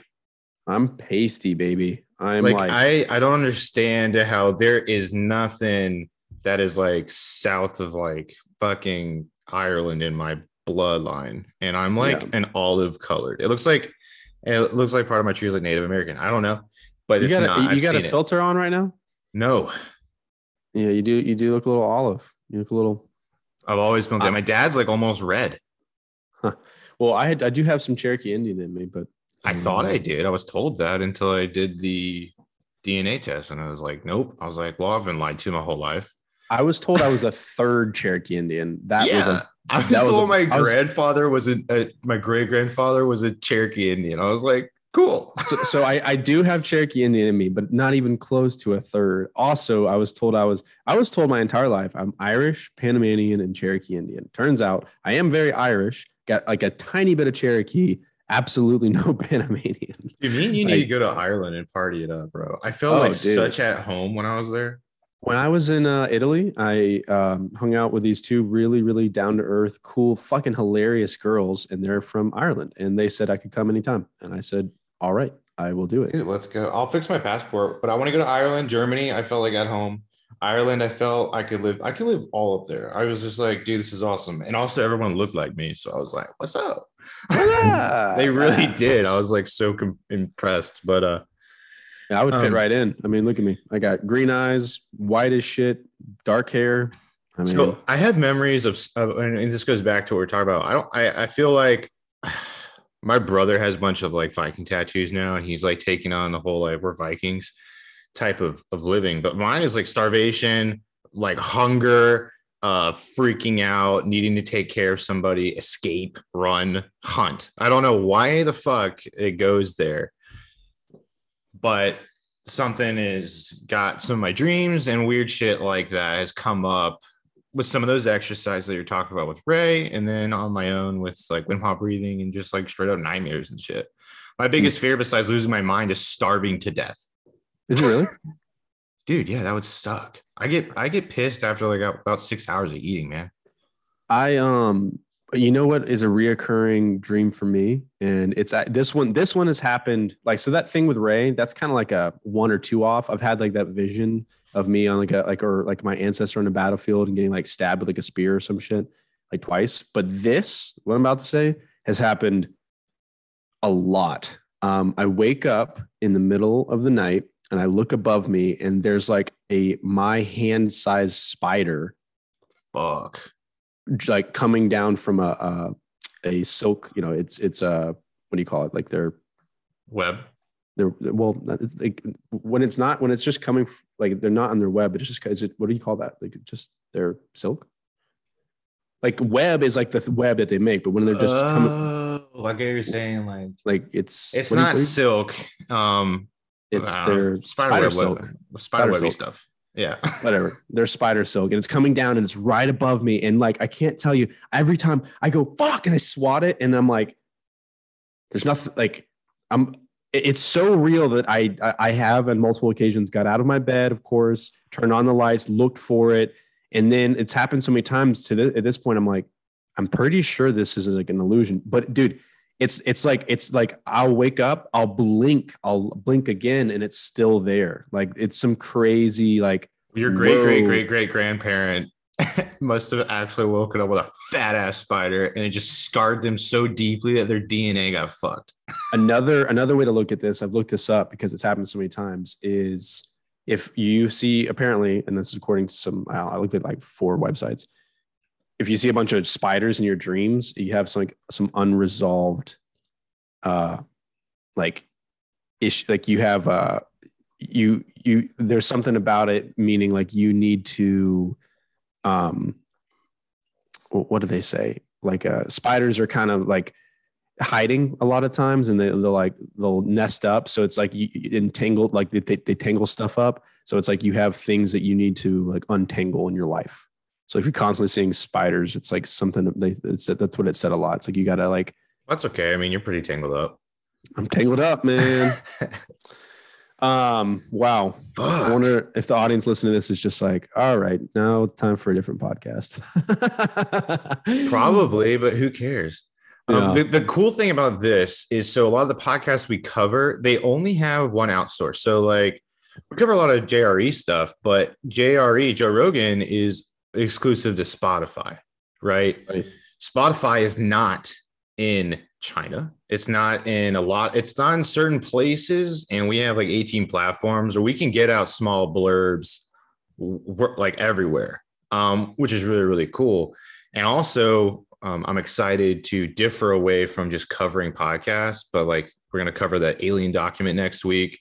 We can Yeah. even go to documentaries and we can break down anything in like 15 minutes that is, uh, first of all, that is interest to us, right? Right. Because that, then we're excited to do it. And then people can, you know, hear about it when they're driving and stuff too. It also Yeah. helps us learn. I think people just think we're doing it for other people. It's like, dude, we're doing this for us too. Like, re- like listening to it, writing it down, and then saying it helps us remember so much more of that content. That that's why I'm doing it anyways. yeah Um, I want I like to know that stuff. And the second thing is if somebody doesn't have the time for three or four hours or to do all of that, it's like, dude, just learn some shit Well, real quick, find out what's out. out. Yeah, exactly. Um, so it makes me Um, feel good. So here's here's a fact for Wim for Wim Hof, who we covered. Uh, Wim Hof, you don't know who he is. He's a uh, motivational. He's a Dutch motivational speaker. He's known as the Ice Man. He's beaten like 26 world records for doing stuff with ice. um, like prolonged body contact with ice. He held like a record for barefoot half marathon on ice and snow. Um, he has like the Wim Hof method, which is a breathing technique that is really good for anxiety and depression and overall energy and focus. Um, 95% of autoimmune diseases are caused by acidity long term in your body. Um, so, caused by any stress, mental stress, diet, you know, all these other things. Um, anything not dealt with will be stored in the body. A good way to help with that is cold exposure and when Wim Hof breathing. When you do Wim Hof breathing, it actually turns your acidity in your body um, to more um, alkaline. Alkaline. Thank you. Which is pretty cool, baby. That's pretty cool. Wim Hof, by the way, go check it out on YouTube. There's an 11 minute video. You can do like the 30 minute session, but I do the 11 minute one like quite often. Super helpful, super, you know, uh, I would useful. say do it a lot. Get to the 30 minute breathing exercises. That's when you can actually trip balls. So just throwing that out there. You can get as, as I was learning, it was like you can get higher in your own supply. And when you get to where your breath holds, so like with retention, you know how you like retain your breath. Um, yeah. I got mine to four minutes like the other day. I was like, that's a long time to hold your breath, Pretty right? Cool, I dude. never would imagine that. Like that's that's insane to me. But if you do enough of these breathing exercises and then you do a long retention, you have so much oxygen in your body, you don't need to breathe. But yeah. four minutes of silence, listening to your own brain mm-hmm. is trippy. Mm. Mm. Yeah, like, I need to do some more Wim Hof. That's my, my, even if you're not holding your breath, but if you're just sit there in silence for four minutes and just listen to what you think, it's actually really fucking weird. You you get yeah. real deep, but holding your breath in retention when your brain has so much oxygen in it and it is working so fast for you, then you get to just sit there and listen. That's like a 30 minute Wim Hof session when you are in retention that long. And I don't think yeah. people do. It's like it's like somebody saying, oh yeah, you know, I don't drink because I got drunk one time. And it's like you drink three beers, like you don't know what it's like to be drunk. Or it's like, mm-hmm. oh, you know, you've never ate enough shrooms, you didn't have the right dose, you didn't smoke enough, you didn't have the right dosage. It's the same thing with Wim Hof breathing, where it's like you, you didn't get a long enough retention, you didn't get enough, enough oxygen in your brain, like you didn't get to the what we're talking about, the feeling. It's hard to explain a feeling unless you do it though, right? So yeah. That's what I would promote. And I've seen it a lot where people like, oh yeah, I did it a couple times. And I'm like, yeah, but like you didn't do enough. It's like you don't like, Yeah, you gotta yeah. You gotta commit. You gotta do it more. Um, Wim Hof also promotes um, the vaccines. He says you should get one uh, every every week, and you should inject it in your babies too. And that's brought to you by Pfizer. oh my god! Oh, just I'm just having fun. I'm just having fun. No, podcast. Wim Hof um, literally was like injecting me with E. coli, and I will breathe the shit out of my body, and then he did it. So he, so, as so, you guys can imagine, he didn't give not give two shits about COVID. what he just said was I said is actually it's true. So check this out. This is the big tree we covered. There was 12 people, including Wim Hof, who got an E. coli injection, um, and this like changed scientific literature um, they basically the study showed that the breathing capabilities doing the Wim Hof has the capabilities to affect immunology responses in the body. So he didn't like all the other people got not the, him and the 12 people that they, they did the technique with.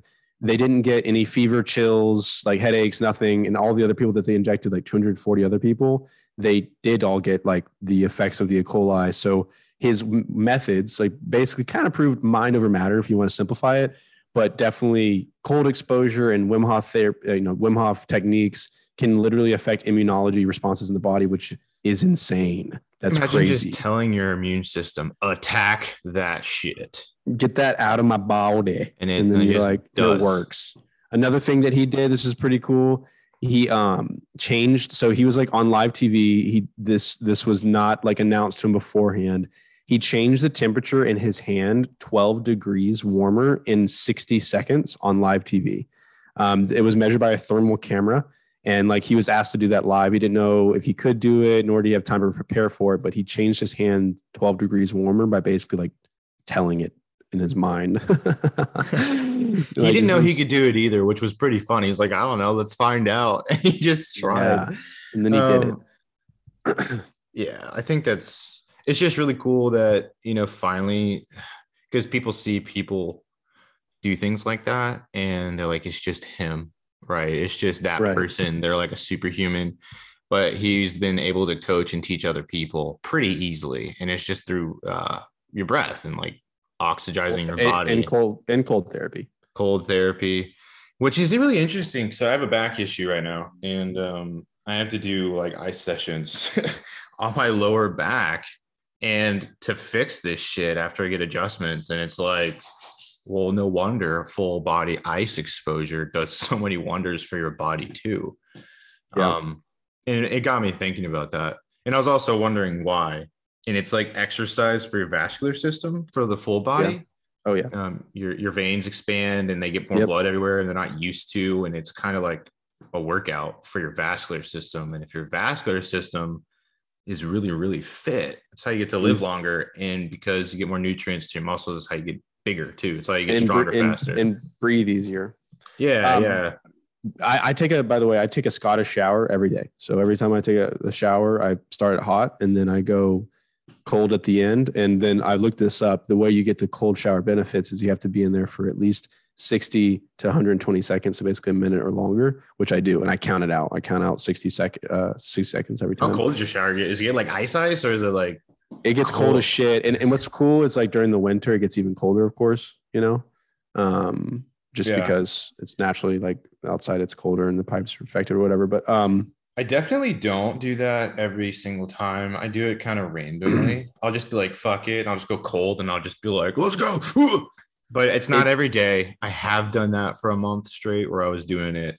Um, I had, I was doing like a challenge and I was doing it longer than a minute and, and, and I was going longer and longer. But out of all the habits that like I've had, you know, I've tried to keep in my life, that one is actually the one that um that stuck. Like I that one has become I, I do it so much that it's become second nature. So it's every time I take one now, I just uh yeah, You I, I uh, yeah, I do it. I just go I uh, will say that if you Wim Hof breathe before you get in the Mhm. shower and then during the cold, you can do it for a massively longer time.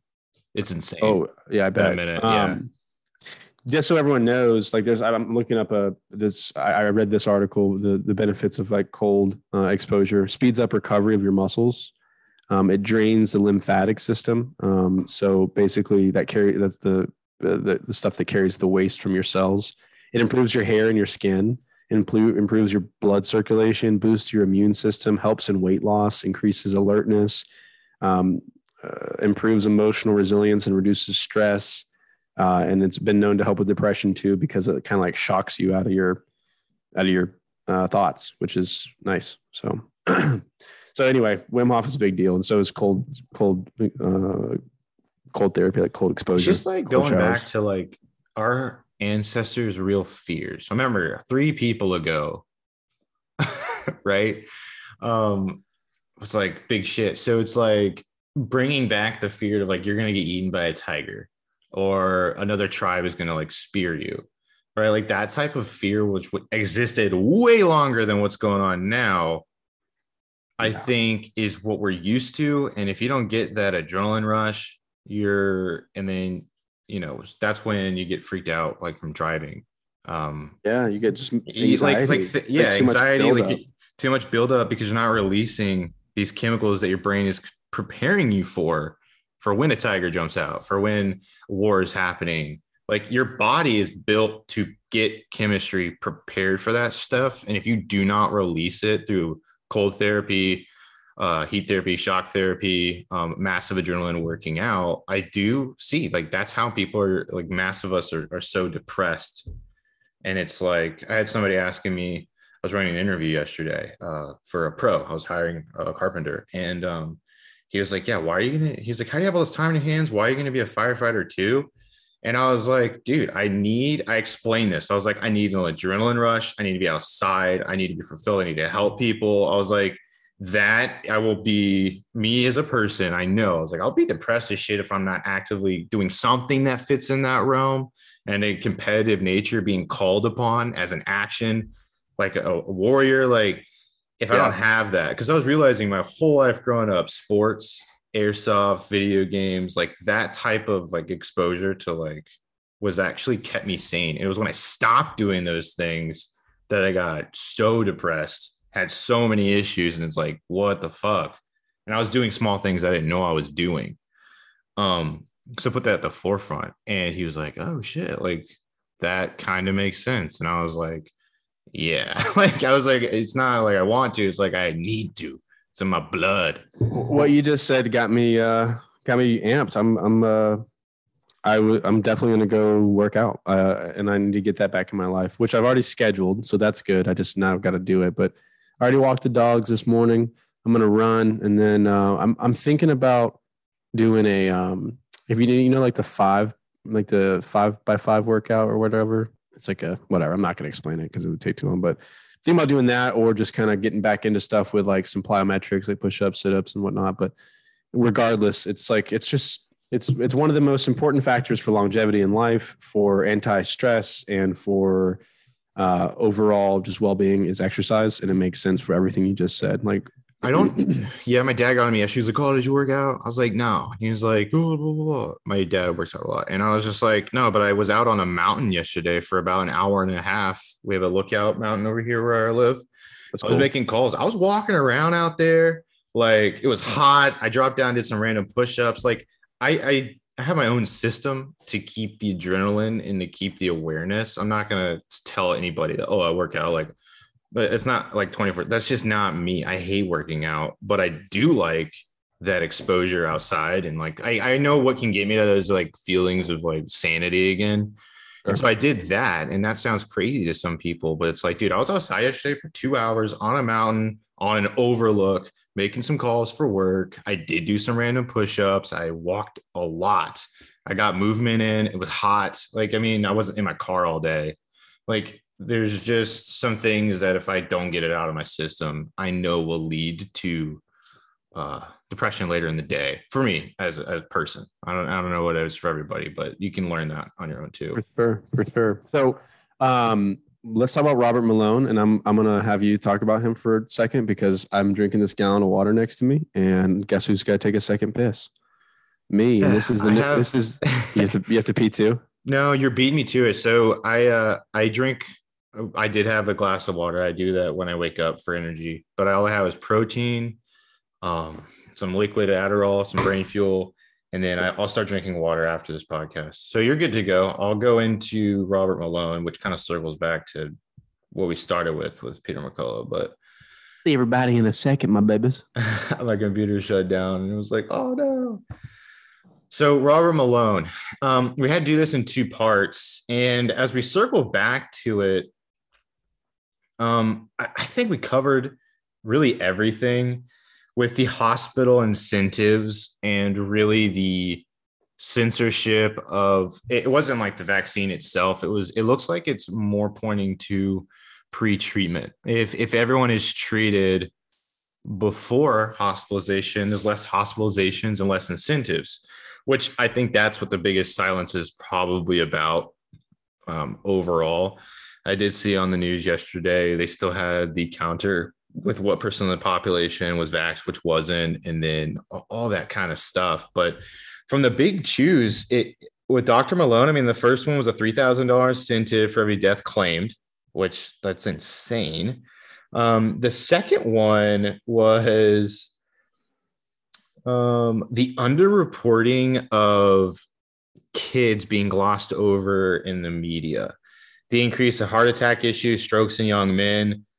Um, the it's just not reporting of the neg versus the pause, and you got to have informed. What is it Consent. called? Yeah, you got to have informed consent, and that was kind of thrown out the window.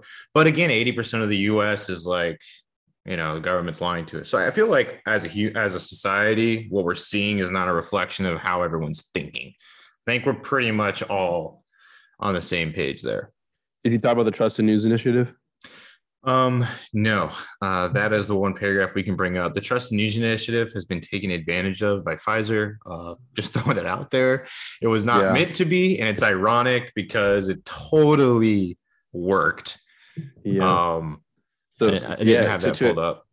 Uh, no, I'll talk about it. Yeah. So uh, you need to know what the Trusted News Initiative is. It's a um, an organization that ties together big tech, big media, and now big pharma and it started as uh, a, you know a agency in service of the government and was built for the sole purpose of protecting democracy as a whole. So it was designed to protect voting integrity from the influence of like foreign countries that might use media campaigns and social media to spread false information and influence political outcomes. Shortly after it was created, Big Pharma became aware that they could utilize the TNI against anyone to, who spread information that caused vaccine hesitancy. Thus, the term anti vaxxers became incredibly popular as a tool to easily label and disregard those who might have information or opinions not in support of the vaccine. Um, the rules were simple. Any information that led to vaccine hesitancy or was contrary to the official statements of the WHO or you know other respective national health organizations was to be taken down or suppressed or deleted. And what's crazy is uh, we mentioned this at the very beginning of the podcast. That's what happened to me and Zach on like our Instagrams on a simple like stupid post about uh, you know, COVID and censorship. Like it, it literally. So, so the Trusted News Initiative was what allowed the WHO to have the COVID warning on, you know, our podcast and our post. Yeah. yeah. But it's working against them because we were actually helping. right.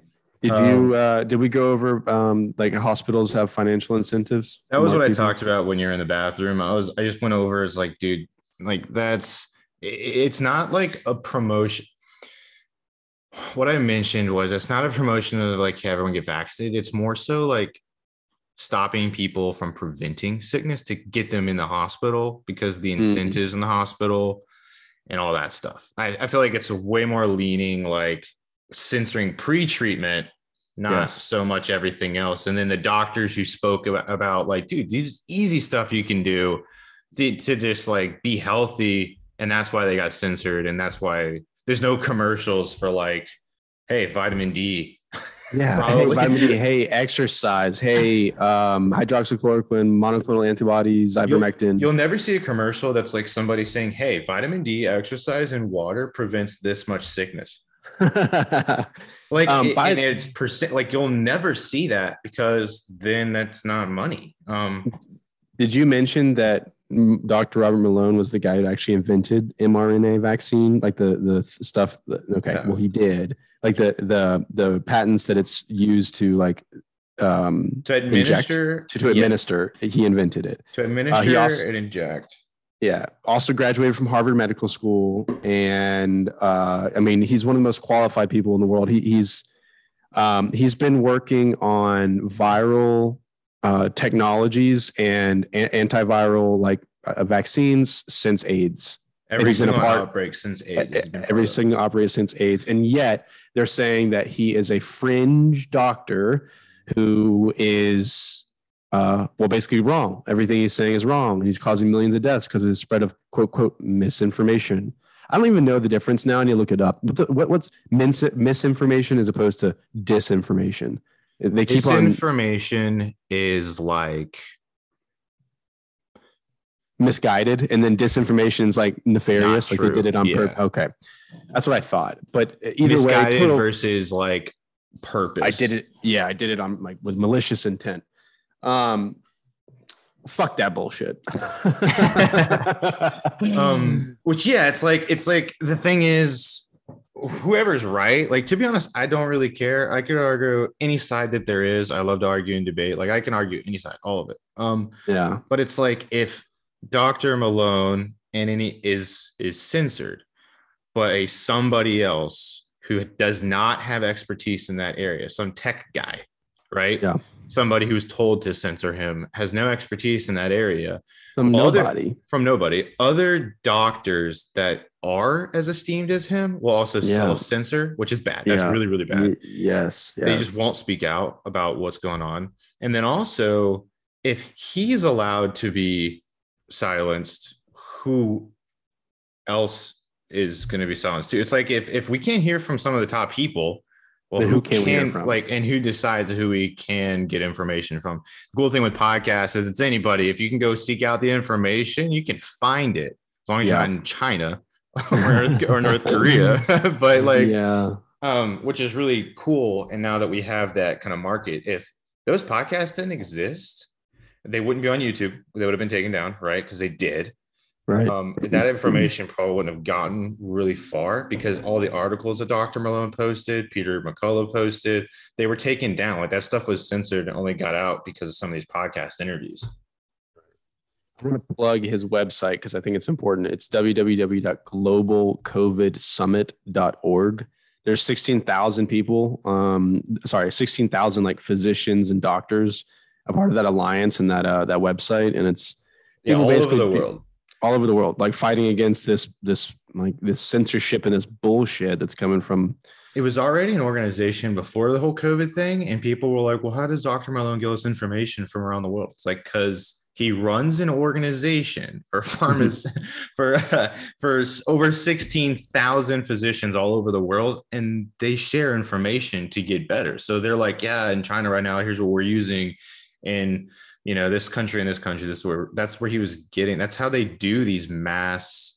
Um, also trials and stuff like they have to communicate around the world and he's in he's the president of it it's like Yeah. dude Yeah.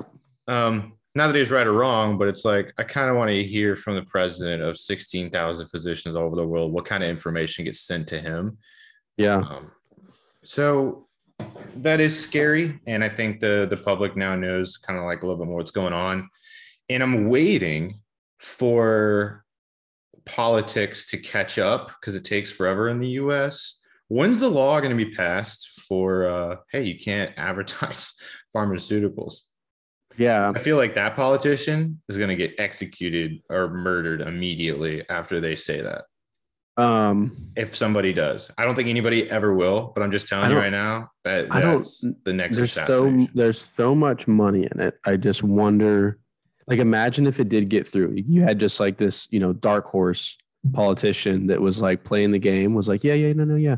I'm gonna keep it. Don't don't worry. I'm gonna keep this guy in office. That way you can have it, and that way. And then he goes, I want to get rid of all pharmaceutical whatever. And then everyone in America's like, yes, we see the light. And then we fucking do it and we get rid of it, and it's a brand new world. They would have uh, to play the game. Um, and by the way, uh, uh, and I forget what podcast this is, and we can go into it. The guy who did the two documentaries on Kennedy, one was 20 years ago, and one was uh earlier this year. That was the Joe Rogan one we did not cover, and I obviously I forgot his name right now, but Kennedy was assassinated essentially for speaking out against um, oh yeah. FBI and hiding that information, and he was like weirded out about it. And yeah, he died obviously. So it's like that's the next thing is with pharmaceuticals. Wait, who died? Kennedy Oh yeah, I thought you were talking about the guy. I know that. I thought you were talking about the guy who wrote the book. Uh, wasn't No, like he, he's done two doc. He's done two documentaries. One was over 20 years ago on the Kennedy assassination, and one was more recently. And yeah, it came. It comes down to the FBI because he wanted to. Kennedy wanted to not have the privacy of that kind of division in the government because it's too powerful. Because the, Mm. like like for example, the director of the FBI, and I'm just saying this, is going to be in power longer than a president Yeah, of that division and they'll have secrets and they're not going to share that with any president for years and years and years and years and years. That was a problem with the whole UFO release just recently. And that was a problem after he was assassinated for like the next 40 years.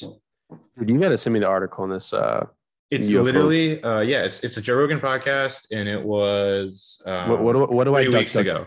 What do I duck duck go here? I want to I want to know. Bro, it is.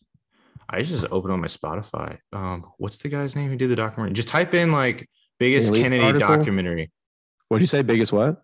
uh Kennedy documentary or like recently released uh Kennedy assassination documentary. Th- This has to do with aliens. It kind of ties together with so the Is it called? AATP. Is it called American Dynasties? The No. Kennedys. Well, actually, maybe I don't know.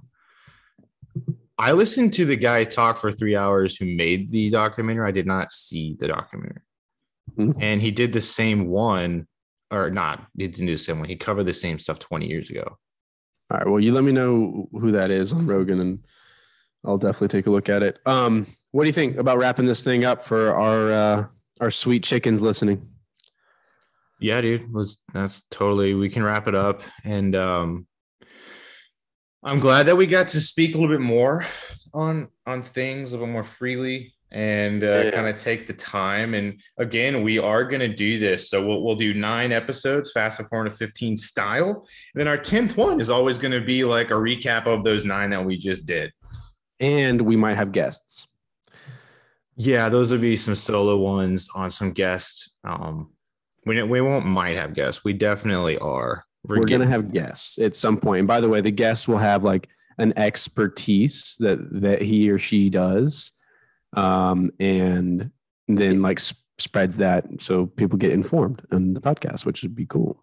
Yeah, and those will be long form. And then also we'll ask them about some of the episodes we did. You know what I mean? It's like we can talk We to get their- somebody about some their expertise, but it's like I would like to ask somebody who's a expert in their field also what they think about North Korea.